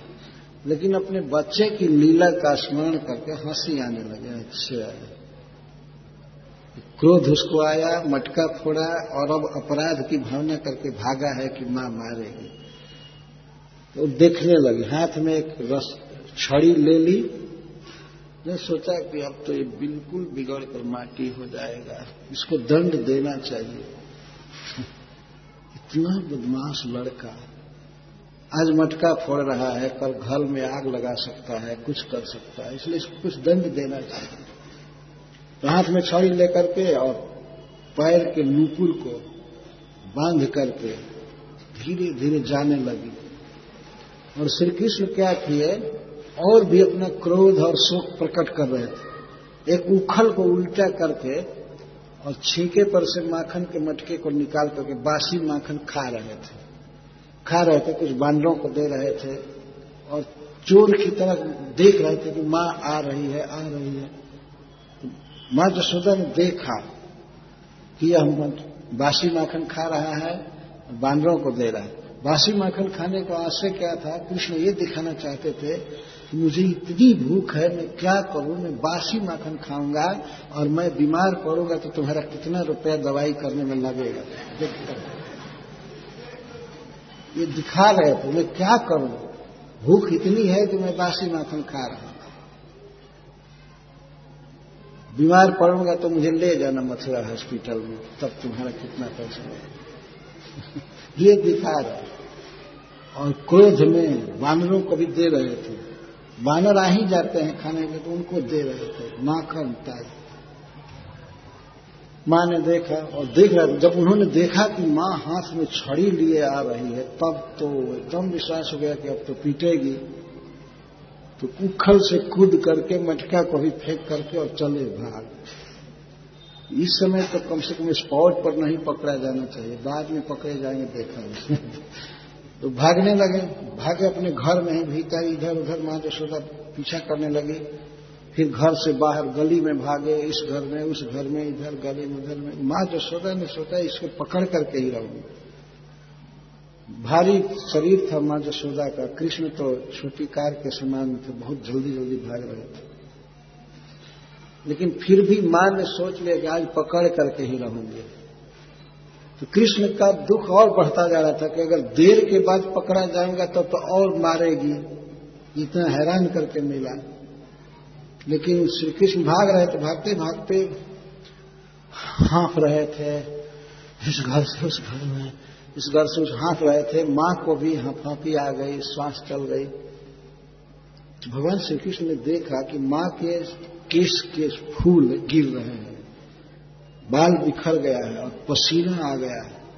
दौड़ करके आ रहे तब भगवान के हृदय में दया आ गई ओहो मेरी माँ मेरे हित के लिए मुझे दंड देना चाहती मुझे इसके बस में हो जाना चाहिए। तो भगवान ने थोड़ा सा अपनी गति को, स्पीड को शिथिल किया और माँ जसोदा जा करके अपने बाएँ हाथ से ऐसे पकड़। ली आगे से पीछे से नहीं पकड़ी। झटका लग जाएगा, उसको दुख होगा। आगे हाथ करके पकड़ ली। पूछने लगे क्यों मंथली स्फोटक? तुमने मटका क्यों फोड़ा? तुम्हारी प्रकृति बानर जैसी है, चंचल हो। तुम्हें मैं अब कुछ भी खाने को नहीं दूँगी। तुमने क्यों मटका फोड़ा? क्यों मटका फोड़ा? तो श्री कृष्ण तो रो रहे थे, रो रहे थे। तो माँ ने देखा कि छड़ी ली हूँ, इसलिए बहुत डर गया है तो छड़ी को फेंक दी। लेकिन कहा कि, तुमको मैं पशु की तरह बाँध करके रखूँगी। इतना स्वतंत्र हो गए हो ये कर रहे हो, वो कर रहे हो, तुमको मैं बाँध कर रखूँ, बकरी की तरह बाँध करके छोड़ दू। तो जब ही रस्सी उठाया, ये कह करके मैं तुम्हें बांधूँगी और दिन भर कहीं नहीं जाने दूँगी, खेलने नहीं दूँगी, भोजन नहीं दूँगी और तब तुम देखो क्या होगा।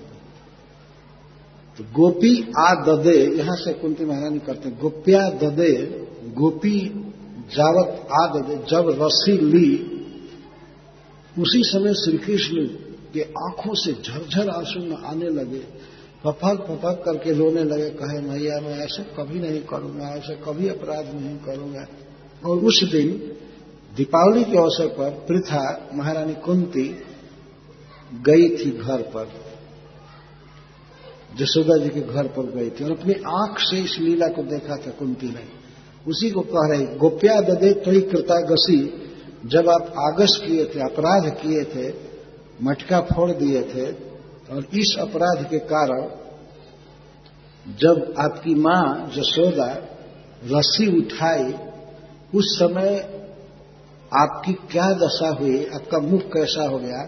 गुप्या ददे तो कृता गसीदा तावत याते दशाश्र कलिलांजन संभ्रमाक्षम। आपका मुख कैसा हो गया? झरझर आँसू चुने लगे आपके मुख से, आपकी आँख से। और आँख का काजल घुल घुल करके आपके गाल पर आने लगा। आप एक हाथ से मल रहे थे। एक हाथ को तो जसोदा जी ने पकड़ा था और एक हाथ से कृष्ण रो रहे थे। और भगवान ये सोच रहे थे कि, हाय रे, अब ऐसी विपत्ति कब आए? कैसी मैं पार करूँगा? माँ पालने वाली है, माँ पोषने वाली है और आज माँ ही मेरा शत्रु बन गई। मुझे मार रही है, मुझे मारेगी, पीटेगी। कुंती महारानी कहते हैं, उस समय आपकी आँखों से अजस्र आँसू चू रहे थे और आँसू से अंजन कलिल हो रहा था और आपकी आँखें बिल्कुल भय से व्याकुल हो गई थी। उस समय आप मार्ग पर ऊपर देखने का भी साहस नहीं कर रहे थे। वक्त्रम निमीय, वक्त्र मुख को नीचे कर लिए। और कलिलांजन संभ्रमाक्ष में मुख का विशेषण है। मुख आपका इस तरह से हो गया एक हाथ से आँसू पोछ रहे थे, फफक फफक कर रो रहे थे और मुँह को नीचे किए थे। आपकी उस दशा का जब मैं स्मरण करती हूँ, सात दशा तो वो दशा मुझे विमोह में डाल देती है। कहाँ जगत का ईश्वर काल भी जिससे डरता है, जमराज, रुद्र आदि जिसके अनुशासन में है सारा, सारे जगत को जो कर्म के बंधन में बाँध करके रखा है, जो परम ईश्वर, और वह ईश्वर माँ जसोदा से इस तरह से डरा हुआ, कुंती महारानी विचार कर रही हैं कह रहे साहब कि आप निश्चित डरे हुए एक प्रश्न होता है, हम लोगों से पूछा जा सकता है कि भाई भगवान श्री कृष्ण का भय वास्तविक था या केवल नकल था? नहीं नकल नहीं था महारानी कुंती यही कह रही है।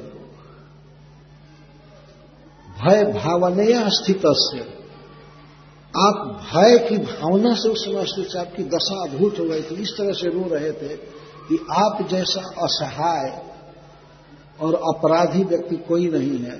भगवान जीवन में पहली बार अपराधी के रूप में खड़े हैं।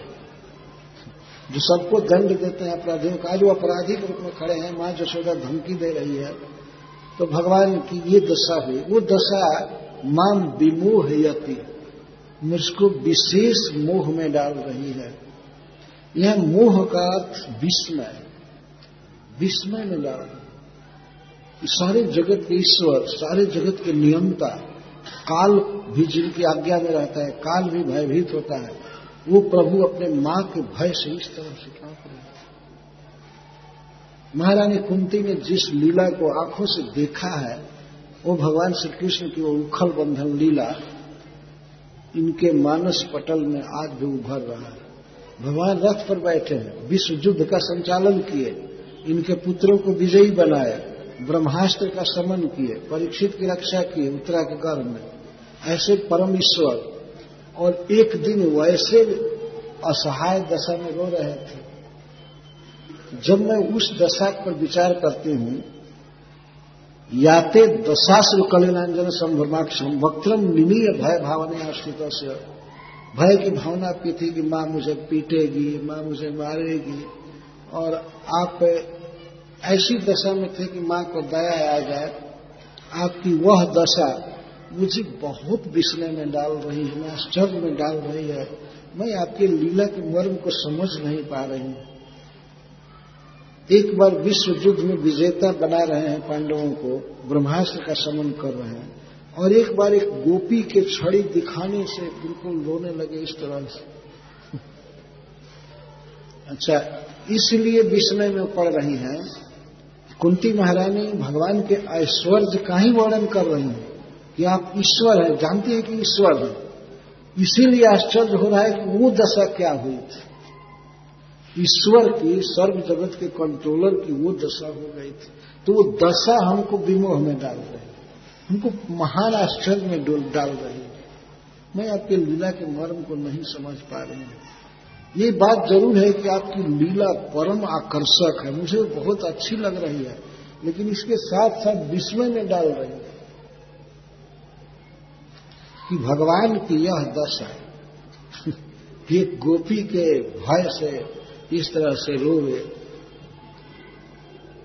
यह है भगवान की लीला का माधुर्य वास्तव में विविध लीला श्री कृष्ण करते हैं। कहीं ऐश्वर्य प्रकट करते हैं, कहीं अपने वात्सल्य, रस के आस्वादक भाव को प्रकट करते हैं।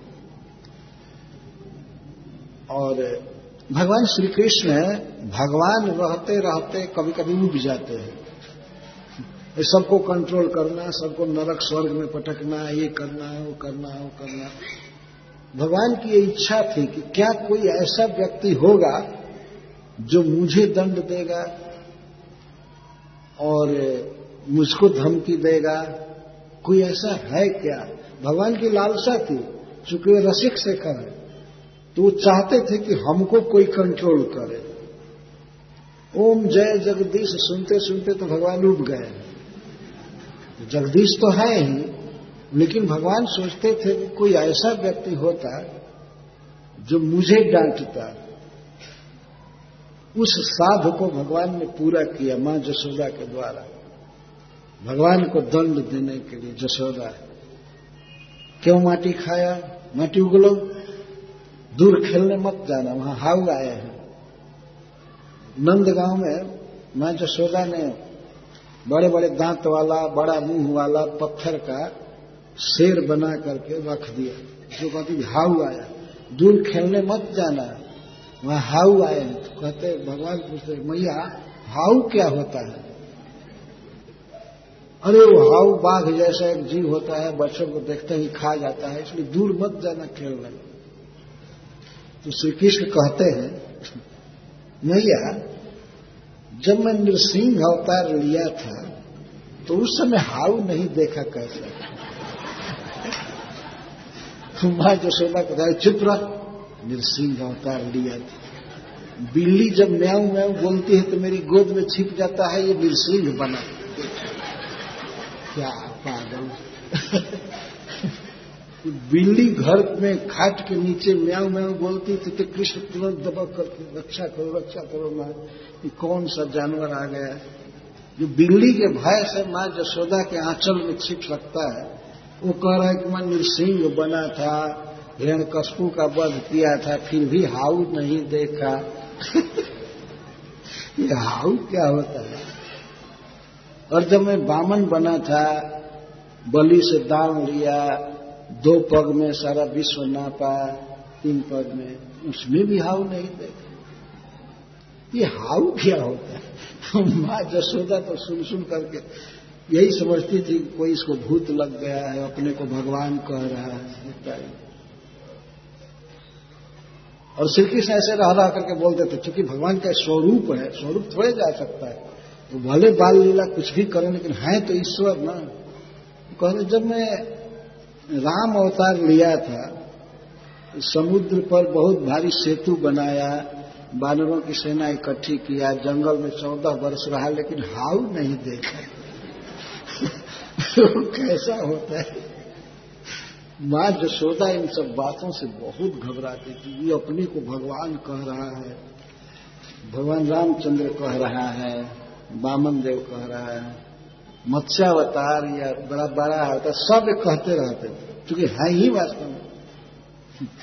लेकिन माँ इसको अच्छा नहीं मानती थी। तो कभी कभी किसी गाँव के मंत्र तंत्र जानने वाले से कृष्ण को ले जाकर झरवाती थी कि हमें लड़के को क्या हो गया है, क्या बकता रहता है। एक दिन कृष्ण माँ जशोदा की गोद में सोए थे तो वे सपना देख रहे थे, भगवान। सपना देख रहे थे मैं राम हूँ और सीता का हरण हो रहा है। लंका के मैदान में रावण खड़ा है। तो सपना देख रहे थे तो सपने में बोल दिए, लक्ष्मण, मेरे धनुष लाओ धनुष लाओ। मैं इस राक्षस का भी वध कर देता हूँ। माँ पकड़ती है। जसोदाई क्या हो गए और उस रात के समय वो व्याकुल हो गई कि हाय रे भगवान, हमारे बच्चे को क्या हो रहा है? धनुष लाओ धनुष लाओ, मैं अभी रावण का वध कर देता समझाती है। कई बार ऐसी लीला करते रहते श्री बलराम जी कंट्रोल करते हैं, भगवान को, नंद बाबा करते हैं, और जसोदा करते हैं कंट्रोल इस सुख का, इस रस का भगवान आस्वादन करते हैं। किसी भक्त के हृदय में वात्सल्य भाव है। उस वो वात्सल्य रति जो है, वही एक दिन वात्सल्य रस का रूप धारण करती है। तो उस रस का आस्वादन भगवान करना चाहते हैं। ऐसे भगवान को जगदीश्वर कहने वाले, प्रणाम करने वाले, आरती करने वाले, कई तरह से सेवा करने वाले तो बहुत भक्त हैं। लेकिन भगवान को बस में रखने वाले, उनको डांट करके, उनको रूटीन के अनुसार चलाने वाले बहुत कम लोग हैं। यहाँ मत जाओ, ये मत खाओ, मिट्टी मत खाओ, ये मत खाओ, दूसरे के घर में चोरी मत करो।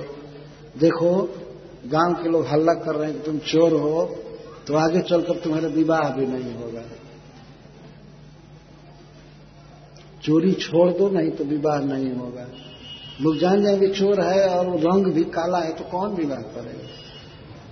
तो स्वभाव भी खराब है और रूप रंग तो खराब है। में उज्जवल नीलमणि है भगवान, वास्तव में कोटि कोटि गौरव से वो परम सुंदर है। उनकी तो सुंदरता का कोई था ही नहीं। है लेकिन फिर भी रंग सांवला था तो कभी कभी कहती थी माँ जसोदा। इस तरह से माँ जशोदा कंट्रोल करती थी तो आज के दिन भगवान चाहते थे कि हमारा भक्त हमारे प्रति स्नेह से हमको बांधे, हमको डांटे। तो भगवान की वह रस पिपासा पूरी हुई माँ जशोदा के द्वारा। कितना भी रोते रहे, कुछ भी रोते रहे, उखल में बाँध ही दिया। ऐश्वर्य भी प्रकट कर रहे थे, दो अंगुल रस्सी घट रही थी।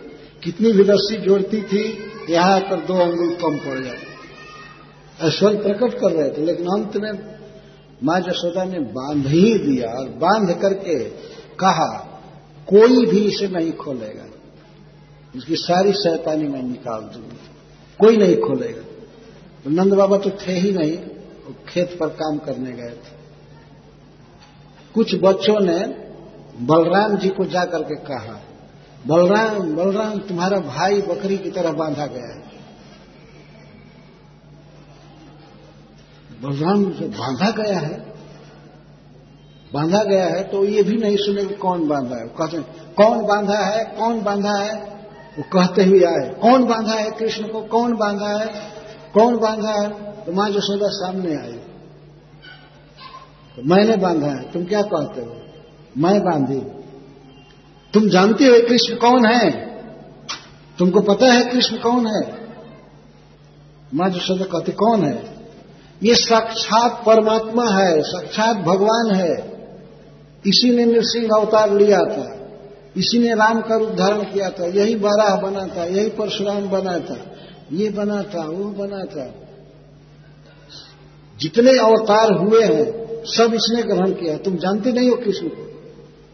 और तुम बाँध रही हो, इतना अपराध कर रही हो। अपराध मत करो। चलो खोलो चलो खोलो। तो माँ जसोदा कहती है हाँ ये सब अवतार तो ये लिया है। तुम कौन हो? तुम कौन हो? मैं शेष नाग हूँ संकर्षण हूँ। मेरे एक फूंक से सारा विश्व जल कर राख हो जाता है। तुम नहीं पहचानती हो। अभी आग लगा दूँगा इस ब्रज में। खोलती हो कि नहीं?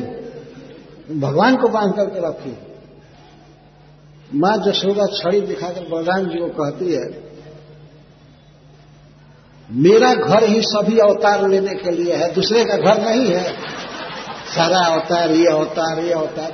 अभी मैं तुमको पीटूँगी। और जैसे इसको बांधी हूँ ना तुमको भी बाँध दूँगी। तुम हटते हो कि नहीं? वो बलराम जी भाग गए। संकर्षण बन रहे थे। तब प्रलय कर रहे थे। और माँ से भाग गए। और इधर आना नहीं। है बलराम को माँ ने कहा कि इधर आया तो मैं तुम्हारी पिटाई करूँगी। कभी मत आना। बलराम जी भागे कुछ दूर रुके रहे। माँ अपने घर के काम में फिर और कृष्ण ऐसे ही रो रहे थे बंद कर तो श्री बलराम जी बाद में गए, कृष्ण के पास कहे, अब क्या उनका फेस बदल गए कहते, मैं तुमको कई बार समझाया कि चोरी मत करो। कई बार कहा कि मटका मत फोड़ो। तुम तो बात पर ध्यान देते नहीं हो। अब अपने कर्म का फल भोगो। हम क्या करें? हम क्या करें? और फिर कहते हैं कोई दूसरा बांधा होता तो मैं खोल देता, लेकिन माँ बांधी है, मेरी हिम्मत नहीं है। अब श्री कृष्ण ये सुनकर के और रोने लगे एक भाई का सहारा था, वो भी जवाब दे वो खोल सकता था, लेकिन नहीं खोला। और रोने लगे। फिर श्री बलराम जी कृष्ण को समझाने लगे, कोई बात नहीं है, फिर खोले वही खोलेगी, हम नहीं खोल सकते। तो भी कृष्ण के बगल में रोने लगे।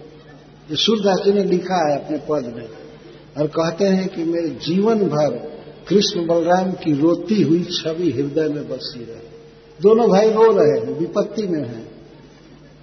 एक भाई बाँध दिया गया है और दूसरा उसके स्नेह में, उसकी संवेदना में उसके साथ रो रहा है। ये भगवान की दशा है ब्रज में। दोनों भगवान इतने लाचार हो गए यह है भगवान की लीला और वो अपने सुख के लिए करते हैं और भक्तों को सुख देने के लिए करते हैं। श्रीमती कुंती महारानी भगवान की इन लीलाओं का स्मरण कर रहे हैं। इसमें यह लीला गोप्या ददे त्रैकृता गसिदाम तावद याते दशाश्र कलिलांजन संभ्रमाक्षम वक्त्रम निमीय भय भावने आश्रित श्यामाम विमोहयति भीर अपिजत विभेद भी अपिजत विभेदी। साक्षात काल भी जिसे डरता है, वो आप अपनी माँ के डर, भय से डरे हुए थे, निश्चित डरे थे। नाटक नहीं था, वास्तव में भगवान भयभीत थे। पर यह नहीं समझना चाहिए कि भगवान भयभीत थे, तुम समय भगवान नहीं है। वो भगवत्ता में रहते हुए ही इस माधुर्य की लीला को कर रहे थे। इसलिए कुंती महारानी आगे कहती हैं कि जगन मोहन तया दुर्गयत्वा तो जन्मादि बहुधा वर्णयंती जगत को मोह में डालने वाला, विस्मय में डालने वाली आपकी लीलाएँ हैं, आपका जन्म, आपका कर्म, इसीलिए विद्वान लोग अनेक प्रकार से आपके जन्म का वर्णन करते हैं और कर्म का वर्णन करते हैं। आप क्यों जन्म लेते हैं इस जगत में? इसको अनेक प्रकार से कहते हैं। तो उसको भी आगे कहते हैं। इसके बाद कौन श्लोक है?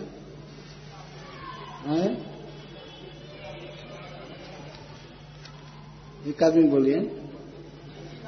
के चिदाहु रजम जातम पुण्य श्लोक कीर्त जदो प्रिय स्वान्वाय मला से चंदनम कई लोग, कई प्रकार से भगवान कृष्ण के आविर्भाव का वर्णन करते हैं, अवतार का। तो कहते केचित आहु। कुछ लोग कहते हैं, कुछ ऋषि मुनि विद्वान भक्तजन कहते हैं कि अजम जातम, अजन्मा ने जन्म लिया है। वे कहते हैं जिसका कोई जन्म नहीं है, वो जन्म लिया है। मतलब प्राकृतिक जन्म नहीं है दिव्य जन्म लिया है। खिचित आहु अजम जातम।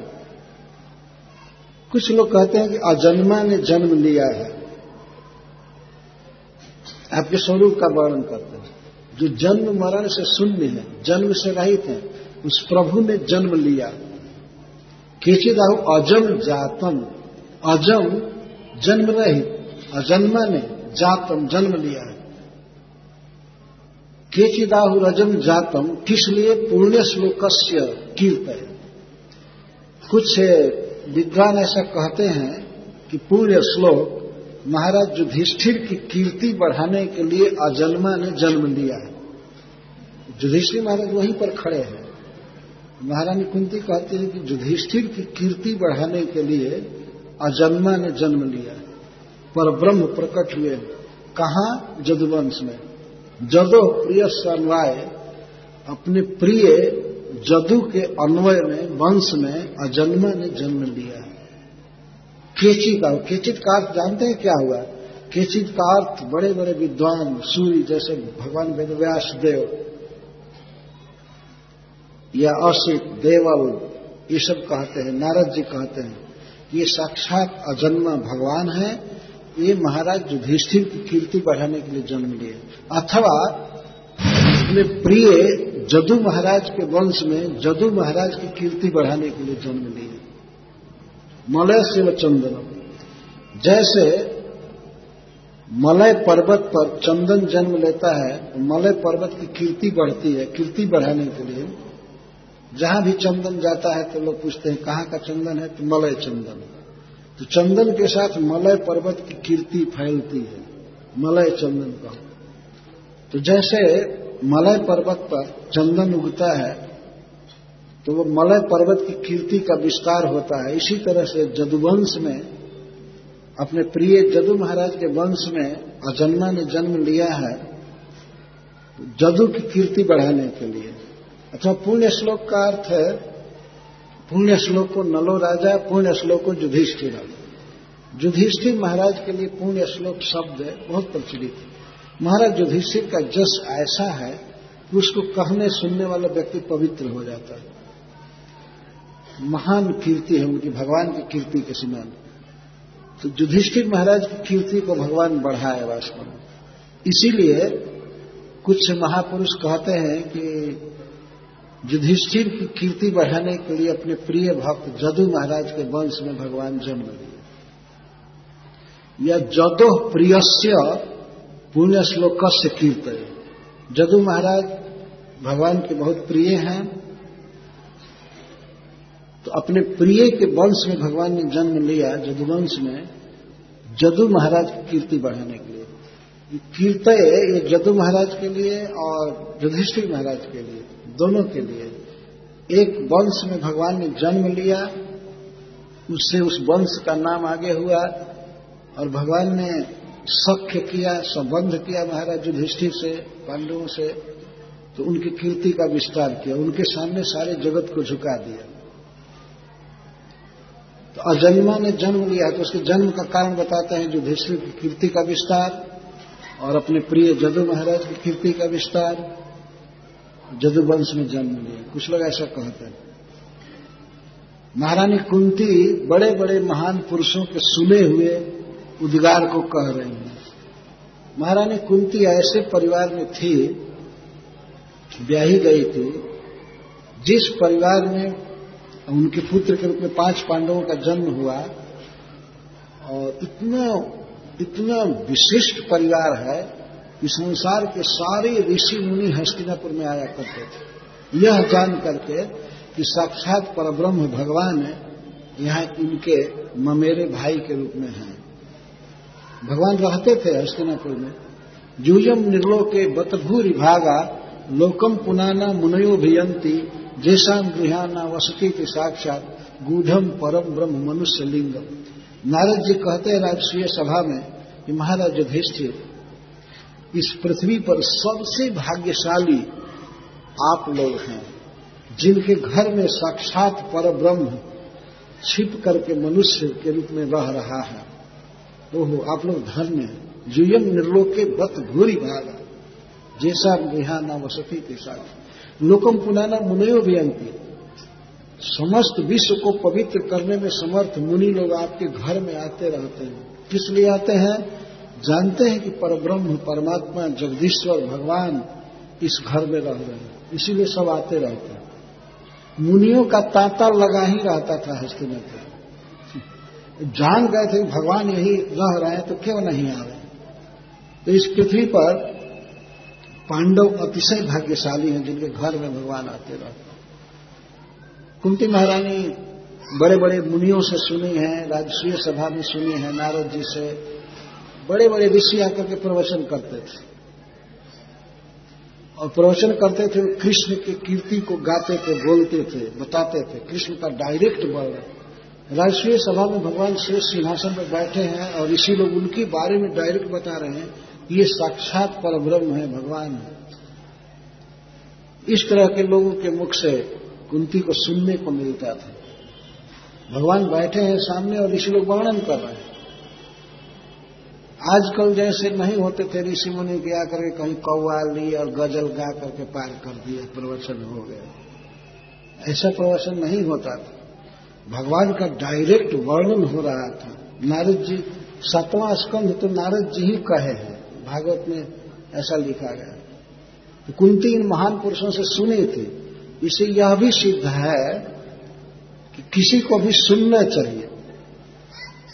स्त्रियों को भी सुनने का अधिकार था पूरा भगवान की कथाएँ हस्तिनापुर में। और इसीलिए भगवान के बारे में बहुत अच्छा बोल पाती थी जैसे कुंती महारानी बोल रही है या हस्तिनापुर की अन्य नारियाँ बोल, बोली हैं भगवान के विषय में। ये दसवें अध्याय में ये बात कही गई है। हस्तिनापुर की स्त्रियाँ भगवान कृष्ण की महिमा का वर्णन की है परस्पर। तो यह सुनी है इसीलिए कहते हैं कि केचित आहु, कुछ लोग कहते हैं। कहते हैं तो सुनी है ना, और पढ़ी है। कुछ लोग कहते हैं कि अजन्मा ने जन्म लिया है युधिष्ठिर महाराज की कीर्ति प्रसार के लिए अपने प्रिय जदू के वंश में। अपरे आहु आहु वहाँ से लेंगे। आहु मैंने कहते हैं।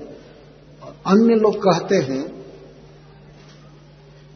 अपरे वसुदेव से देवक्या में आचितो व्यज्ञात अजस तमस क्षेमाय बधाय च सूरद्विषा। और कुछ महान पुरुष ऐसा कहते हैं कि वसुदेव और देवकी ने आपसे पुत्रत्व के लिए प्रार्थना किया था। वसुदेव जी सुतपा के रूप में थे प्रजापति और देवकी कृष्णी थी। इन दोनों ने बहुत बड़ा तप किया था। इनकी तपस्या से प्रसन्न होकर के आप प्रकट हुए और कहे कि वर मांगो तो सुतपा और कृष्णी ने यही वर मांगा कि हम आप जैसा पुत्र चाहते हैं। तो अपनी बात को सत्य करने के लिए उनके प्रेम से प्रभावित होकर आप उनके पुत्र बने। कुछ महान भाव ऐसा कहते हैं कि सुतपा और कृष्णी की प्रार्थना से जो बाद में वसुदेव और देवकी हुए अर्थात वसुदेव और देवकी की प्रार्थना से आप देवकी के गर्भ से जन्म लिए हैं और वसुदेव जी को अपने पिता के रूप में स्वीकार किए। इनके प्रेम से आपने जन्म लिया है। अजस तुमस क्षेमाया, बधाय च सूर्य इसके साथ ही साथ, जन्म तो लिए वसुदेव देवकी की इच्छा को पूरा करने के लिए, लेकिन जन्म लेकर और काम किया आपने। और काम करने के लिए भी अवतार लिए। आप तो अज हैं। आप जन्म रहित हैं अजन्मा है, और सक्षम आया इस संपूर्ण विश्व के जीवों का हित करने के लिए, उनकी रक्षा करने के लिए, पालन करने के लिए आप अवतार लिए हैं और बधाए चौ दूसरा। और देवताओं के जो द्रोही हैं, असुर हैं, राक्षस हैं, उनका वध करने के लिए आप अवतार लिए। अवतार लिए वसुदेव जी की भारजा देवकी के गर्भ से और आपका प्रयोजन है देवकी वसुदेव को सुख देना, ये तो है ही, परंतु अस्य क्षेम आया इस संपूर्ण विश्व के प्राणियों के मंगल के लिए आप अवतार क्षेम के लिए, हित के लिए। देखिए, भगवान का इस जगत में अवतार सभी प्राणियों के सुख के लिए होता है। तो सभी प्राणियों को सुख देने के लिए आतंकवादियों को मारना ज़रूरी है। बधाए तो सूरत आज के युग में कह सकते हैं, जो असुर है, वो आज के युग में आतंकवादी बने हुए हैं। बस उनको मारना है, यही समझ में आता है, मारो, ये करो डिस्टर्ब करो, ऐसे करो ऐसे करो। इसीलिए भगवान जब इस जगत में आते हैं तो उनके अनेक मिशन होते हैं, लेकिन उसमें एक प्रधान मिशन होता है, इनको मारना असुरों को मारना वो छह दिन के थे, तभी पुतना को मारे।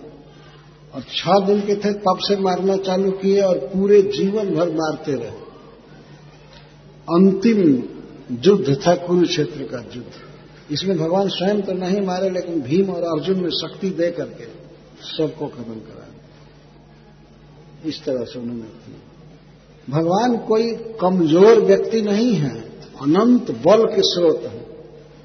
ऐसा नहीं है कि भगवान इस जगत में आवे धर्म का प्रचार करने के लिए और उनको ही सूली पर चढ़ा दिया जाए। इसको भगवान नहीं कहते हैं। भगवान अनंत बल से युक्त होता है। श्री कृष्ण आए तो जिसको मारना चाहे मारते क्षण भर में देखते देखते धर्म की स्थापना की। तो बधाए चो सूरज विशाल भगवान का एक काम है, दुष्ट लोगों का वध करना। यदि उनका वध करके अपने धाम में भेज देते हैं तो यहाँ डिस्टर्ब यहाँ डिस्टर्ब मत करो। जाओ हमारे धाम में नित्य जीवन जियो। भगवान उन पर भी कृपा ही करते हैं, लेकिन ऐसे यहाँ की स्थिति ठीक करने के लिए आते हैं। अजस तमस्य क्षेम आय बधाय सूरज इस जगत के, अर्थात जगत में रहने वाले समस्त जीवों के क्षेम के लिए उनकी रक्षा करने के लिए, उनके मंगल के लिए भगवान अवतार लेते हैं। वो सुख से जिए, खाए, पिए। इस लोक में भी सुखी रहें और परलोक में उनकी गति हो, वो भगवान के धाम में जाए। इसके लिए वे आते हैं। क्षेम कई तरह से करते हैं। रक्षा करते हैं, अपनी लीला प्रकाशित करके श्रवण कीर्तन की व्यवस्था करते हैं कई तरह से। कई भक्तों की डायरेक्ट भगवान ने ऐसे रक्षा किया, बचाया और असुरों का वध किया। बधाए तो सूर्य दिशा भारावतारणायान्य भूव नाव इवो दधो, सिदंत्या भूरी भारेण जातो यात्म भूआर्थित और कारण बता रही कुंती महारानी कि यह पृथ्वी असुरों के भारी भार से उस तरह से दुखी हो रही थी, जैसे किसी नौका पर बहुत वज़न लाद दिया जाए, भूरी भार लाद दिया जाए। और नौका अब डूबे तब डूबे की हालत में हो। इस तरह से पापियों के दुष्टों के दुष्कर्म के भार से पृथ्वी अब रसातक जाने वाली थी जो सहन नहीं हो रहा था। तो अन्य अन्य आहु अन्य लोग कहते हैं ऐसा नहीं है कि एक व्यक्ति जो कहता है वो, वो दूसरा मत नहीं कहता है। सब सभी कहते हैं, कहने का आशय है। जितने ऋषि मुनि बताते हैं यह कारण है भगवान जब इस जगत में आते हैं तो अनेक कार्य संपादित करना होता है। आप देखते हैं, एक साधारण आदमी जब जाता है बाज़ार करने तो लिख लेता है, ये खरीदना है, ये खरीदना है, ये खरीदना है। बस इतना ही बड़ा मिशन है जाकर के शॉपिंग करके आ जाए लेकिन जब भगवान आते हैं वैकुंठ से, तब वो call call what to do today वो सब लिखते हैं लिखना नहीं पड़ता। ये काम करना है, ये काम करना है, ये काम करना है। सारे जीवों को सुखी करना है, सज्जनों की रक्षा करनी है, धर्म की स्थापना करनी है, और जितने भी आतंकवादी हैं, दुष्ट हैं, उनको कत्ल करना है। ये भगवान काम करते हैं। या करके काम करते हैं। ऐसा नहीं कि केवल प्रवचन करें, धर्म का प्रचार करो, ऐसा करो ऐसा करो, और उन्हीं को कोई लेकर के फांसी पर चढ़ाए। तब तो भगवान आएगा नहीं डर करके। अगर ऐसा कोई करे तो श्री कृष्ण ऐसे भगवान नहीं है। श्री कृष्ण रियल ईश्वर है, भगवान है। और बाकी सब वास्तव में ऐसे ही कह देते हैं लोग, ये भगवान ये भगवान ये भगवान। कोई भगवान नहीं भगवान है श्री कृष्ण ये सब प्रकार से कुंती महारानी अनेक महान पुरुषों के उद्गार को व्यक्त कर रही है। भूरी भार से पृथ्वी आक्रांत थी। यह पृथ्वी बहुत दुखी थी, यह ब्रह्मा जी के पास गई। ब्रह्मा जी को आत्मभू कहते हैं स्वयं भू आत्मा से, भगवान से जिसका जन्म हुआ है, उसको आत्मभू या स्वयं भगवान का नाम आप पढ़िए विष्णु सहस्र नाम में। तो उसमें स्वयं भू स्वयं नाम लिखा गया स्वयं। भगवान का एक नाम ही स्वयं। चूँकि स्वयं है, उनको कोई पैदा नहीं किया है। उनकी सत्ता दूसरे की सत्ता पर आधारित नहीं है। वे स्वर्ग तंत्र, स्वतंत्र, सब तरह से परिपूर्ण है। इसीलिए उनको स्वयं कहते हैं। और स्वयं से जिसका जन्म हुआ है, ब्रह्मा जी उनको स्वयं भू कहते तो यहाँ पर आत्मभू कहा गया। आत्मभुआ अर्थित। स्वयंभू ब्रह्मा जी ने जब प्रार्थना की आपसे अवतार लेने के लिए, तब आप अवतार लिए पृथ्वी का भार दूर करने के लिए। भगवान श्री कृष्ण के अवतार के लिए इस विश्व के सबसे बड़े देवता ब्रह्मा जी प्रार्थना किए, तब भगवान आए हुए हैं। तो आजकल कोई अपने को भगवान कहता है तो उसे पूछिए कि तुमको यहाँ बुलाने के लिए कौन प्रार्थना किया तुम्हारे जैसे खल को, अज्ञानी को कौन बुलाया? कौन प्रार्थना किया था? जन्म लेकर के पृथ्वी का भार बढ़ा रहे हो? ऐसे ऐसे भगवान आए कौन बुलाया तुमको? कौन? पता है कि इस जन्म के पहले तुम थे कौन? कहाँ थे? कौन माँ थी, कौन पिता था? हो सकता है कि इसके पहले जन्म में सियारिन माँ रही होगी और सियार पिता होगा। कुछ पता नहीं। रिहाया करके थोड़ा सा पढ़ लिख करके चेला बना करके घोषित करते हैं भगवान। और जमराज जी तुरंत बताएँगे कि भगवान भगवत्ता तुम्हारी कहाँ गई। इसके बाद नरक में पटकेंगे। जमदूतों के द्वारा पिटाई होगी तब पता चलेगा कि हमने बहुत भारी गलती की है। भगवान हो गए। असली भगवान का वर्णन कुंती महारानी कर रहे हैं। इस प्रकार से अनेक ऋषियों के, महान पुरुषों के मत को प्रस्तुत कर रहे हैं। इसके बाद और मत कहती भवेस्मिन क्लिश्यमाना नाम अविद्या काम कर्म भी श्रवण स्मरण स्मरणार्हानी करिष्य नीति के केचन केचन आहु, और कुछ लोग कहते हैं, कुछ और तरह से वर्णन करते आप क्यों आते हैं? इस जगत में आपके आने का मुख्य कारण क्या है, वास्तविक कारण क्या है? तो वे कहते हैं, अस्मिन भवे इस संसार में क्लिश्य माना जीव दुखी है। भगवान अपने धाम से देखते हैं कि इस जगत में जहाँ जन्म पर जन्म लेना पड़ता है, मरण होता है, जीव बहुत दुखी है। क्यों दुखी है? अविद्या, काम, कर्म भी दुख का कारण क्या है? एक तो अविद्या। अपने स्वरूप का ज्ञान नहीं है, जिस, जिन जीवों को अपने स्वरूप का ज्ञान नहीं होता है, जिस वृत्ति से उसको अविद्या कहते हैं। मैं वास्तव में भगवान कृष्ण का अंश हूँ और चिन्मय हूँ, नित्य हूँ, उनका दास हूँ। यह ज्ञान मायाबद्ध जीवों को नहीं रहता। अनादि काल से ही उनको ज्ञान नहीं है, श्री कृष्ण का। इसको अविद्या कहते हैं। अपने परमानंद स्वरूप का ज्ञान नहीं होता। स्वरूप मतलब भगवान श्री कृष्ण परमानंदमय है, मैं उनका अंश हूँ, उनके साथ रह करके मैं सुखी हो सकता हूँ, इसको कहते हैं स्वरूप। तो स्वरूपा ज्ञानम, परमानंद स्वरूपा ज्ञानम अविद्या। श्रीधर स्वामी जी लिखते हैं कि अपने परम आनंदमय स्वरूप का ज्ञान नहीं होता है, इसको अविद्या कहते हैं। और अविद्या का दूसरा फ़ेज़ क्या है? कि जो हम नहीं हैं, इस जड़ शरीर में माया अहम बुद्धि पैदा करते हैं कि मैं यह देह हूँ। मैं जो हूँ, उसका तो स्मरण नहीं है। और मैं यह देह हूँ। ये ये अविद्या है। इसको कहते हैं अस्मिता। पाँच प्रकार के विदन अस्मिता। मैं हूँ। तो मैं क्या हूँ? मैं ये देह हूँ। और देह से संबंधी लोग मेरे हैं वस्तुएँ मेरी हैं।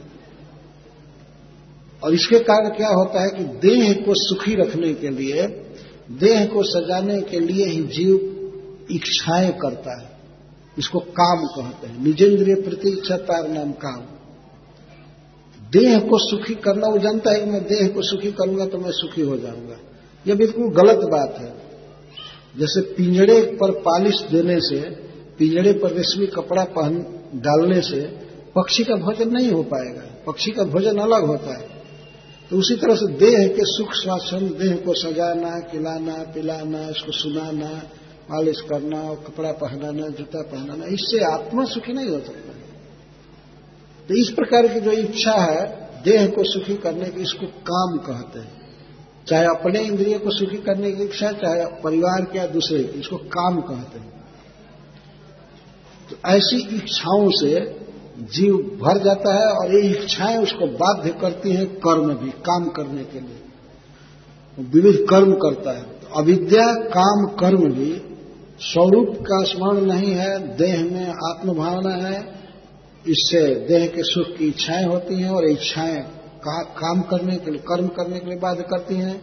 और जीव बहुत बहुत कर्म करता है तो बहुत बहुत प्रकार के उसे दुख भोगना पड़ता है अपने कर्मानुसार। तो इस प्रकार अविद्या के कारण, देहात्म बुद्धि देहात्म बुद्धि के कारण भौतिक सुख की आशा, लालसा और भौतिक सुख की लालसा से कर्म होता है और कर्म फिर बंधन में डालता है। जन्म लेना, मरना, बूढ़ा होना, रोगी होना, ये होना, नाना प्रकार तो इस तरह से भगवान देखते हैं कि संसार में जीव बहुत क्लेश भोग रहे हैं। भविष्य क्लिश माना नाम अविद्या काम कर्म भी तो भगवान विचार किए ये सारे जीव तब सुखी हो सकते हैं जब मैं ऐसा कर्म प्रस्तुत करूँ संसार में, मैं लीला करूँ तो उन लीलाओं को सुन करके और स्मरण करके जीव सारे दुखों से मुक्त हो जाए। श्रवण, स्मरण अरहाड़ी अरहाड़ी का अर्थ योग्य, उपयुक्त। भगवान ने देखा कि सारे जीव लगे हुए हैं, ये ये बात सुन रहे हैं, वो बात सुन रहे हैं, ये चीज़ स्मरण कर रहे हैं। दिन भर चित्त पर कोई न कोई बात चढ़ी रहती है।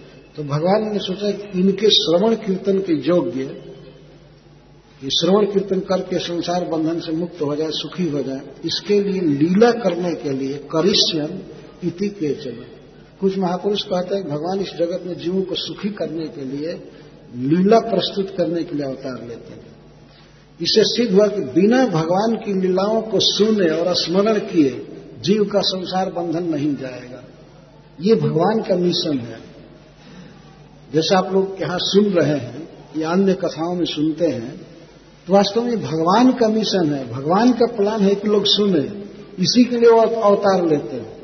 तो श्रवण करेंगे तो फिर स्मरण होगा। भगवान की लीला सुनेंगे, कथा सुनेंगे तो भगवान का स्मरण होगा।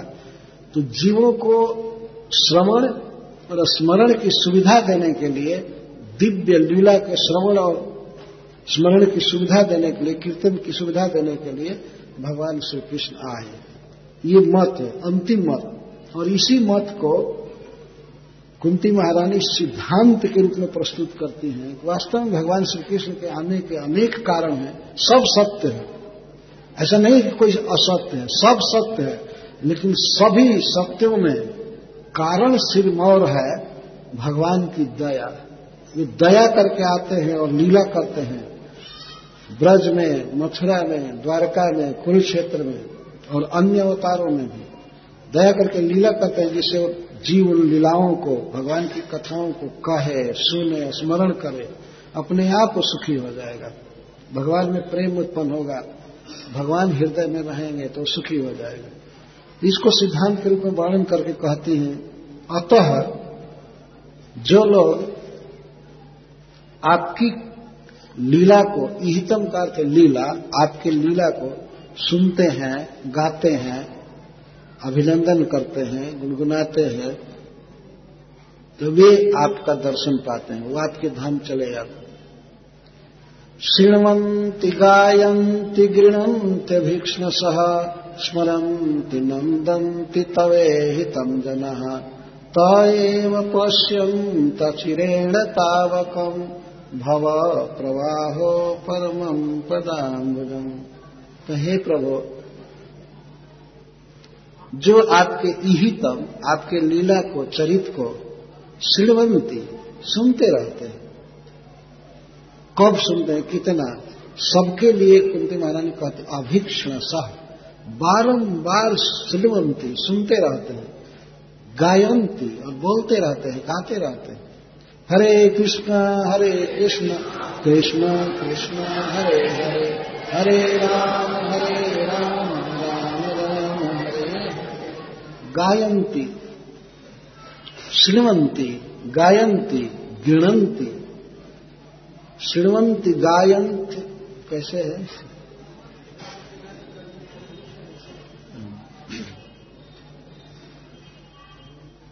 श्रीमंती गायंती गृणंत अभिक्षण से श्रीमंती सुनते रहते हैं। वक्ता के रहने पर कोई वक्ता है तो वहाँ सुनते रहते हैं।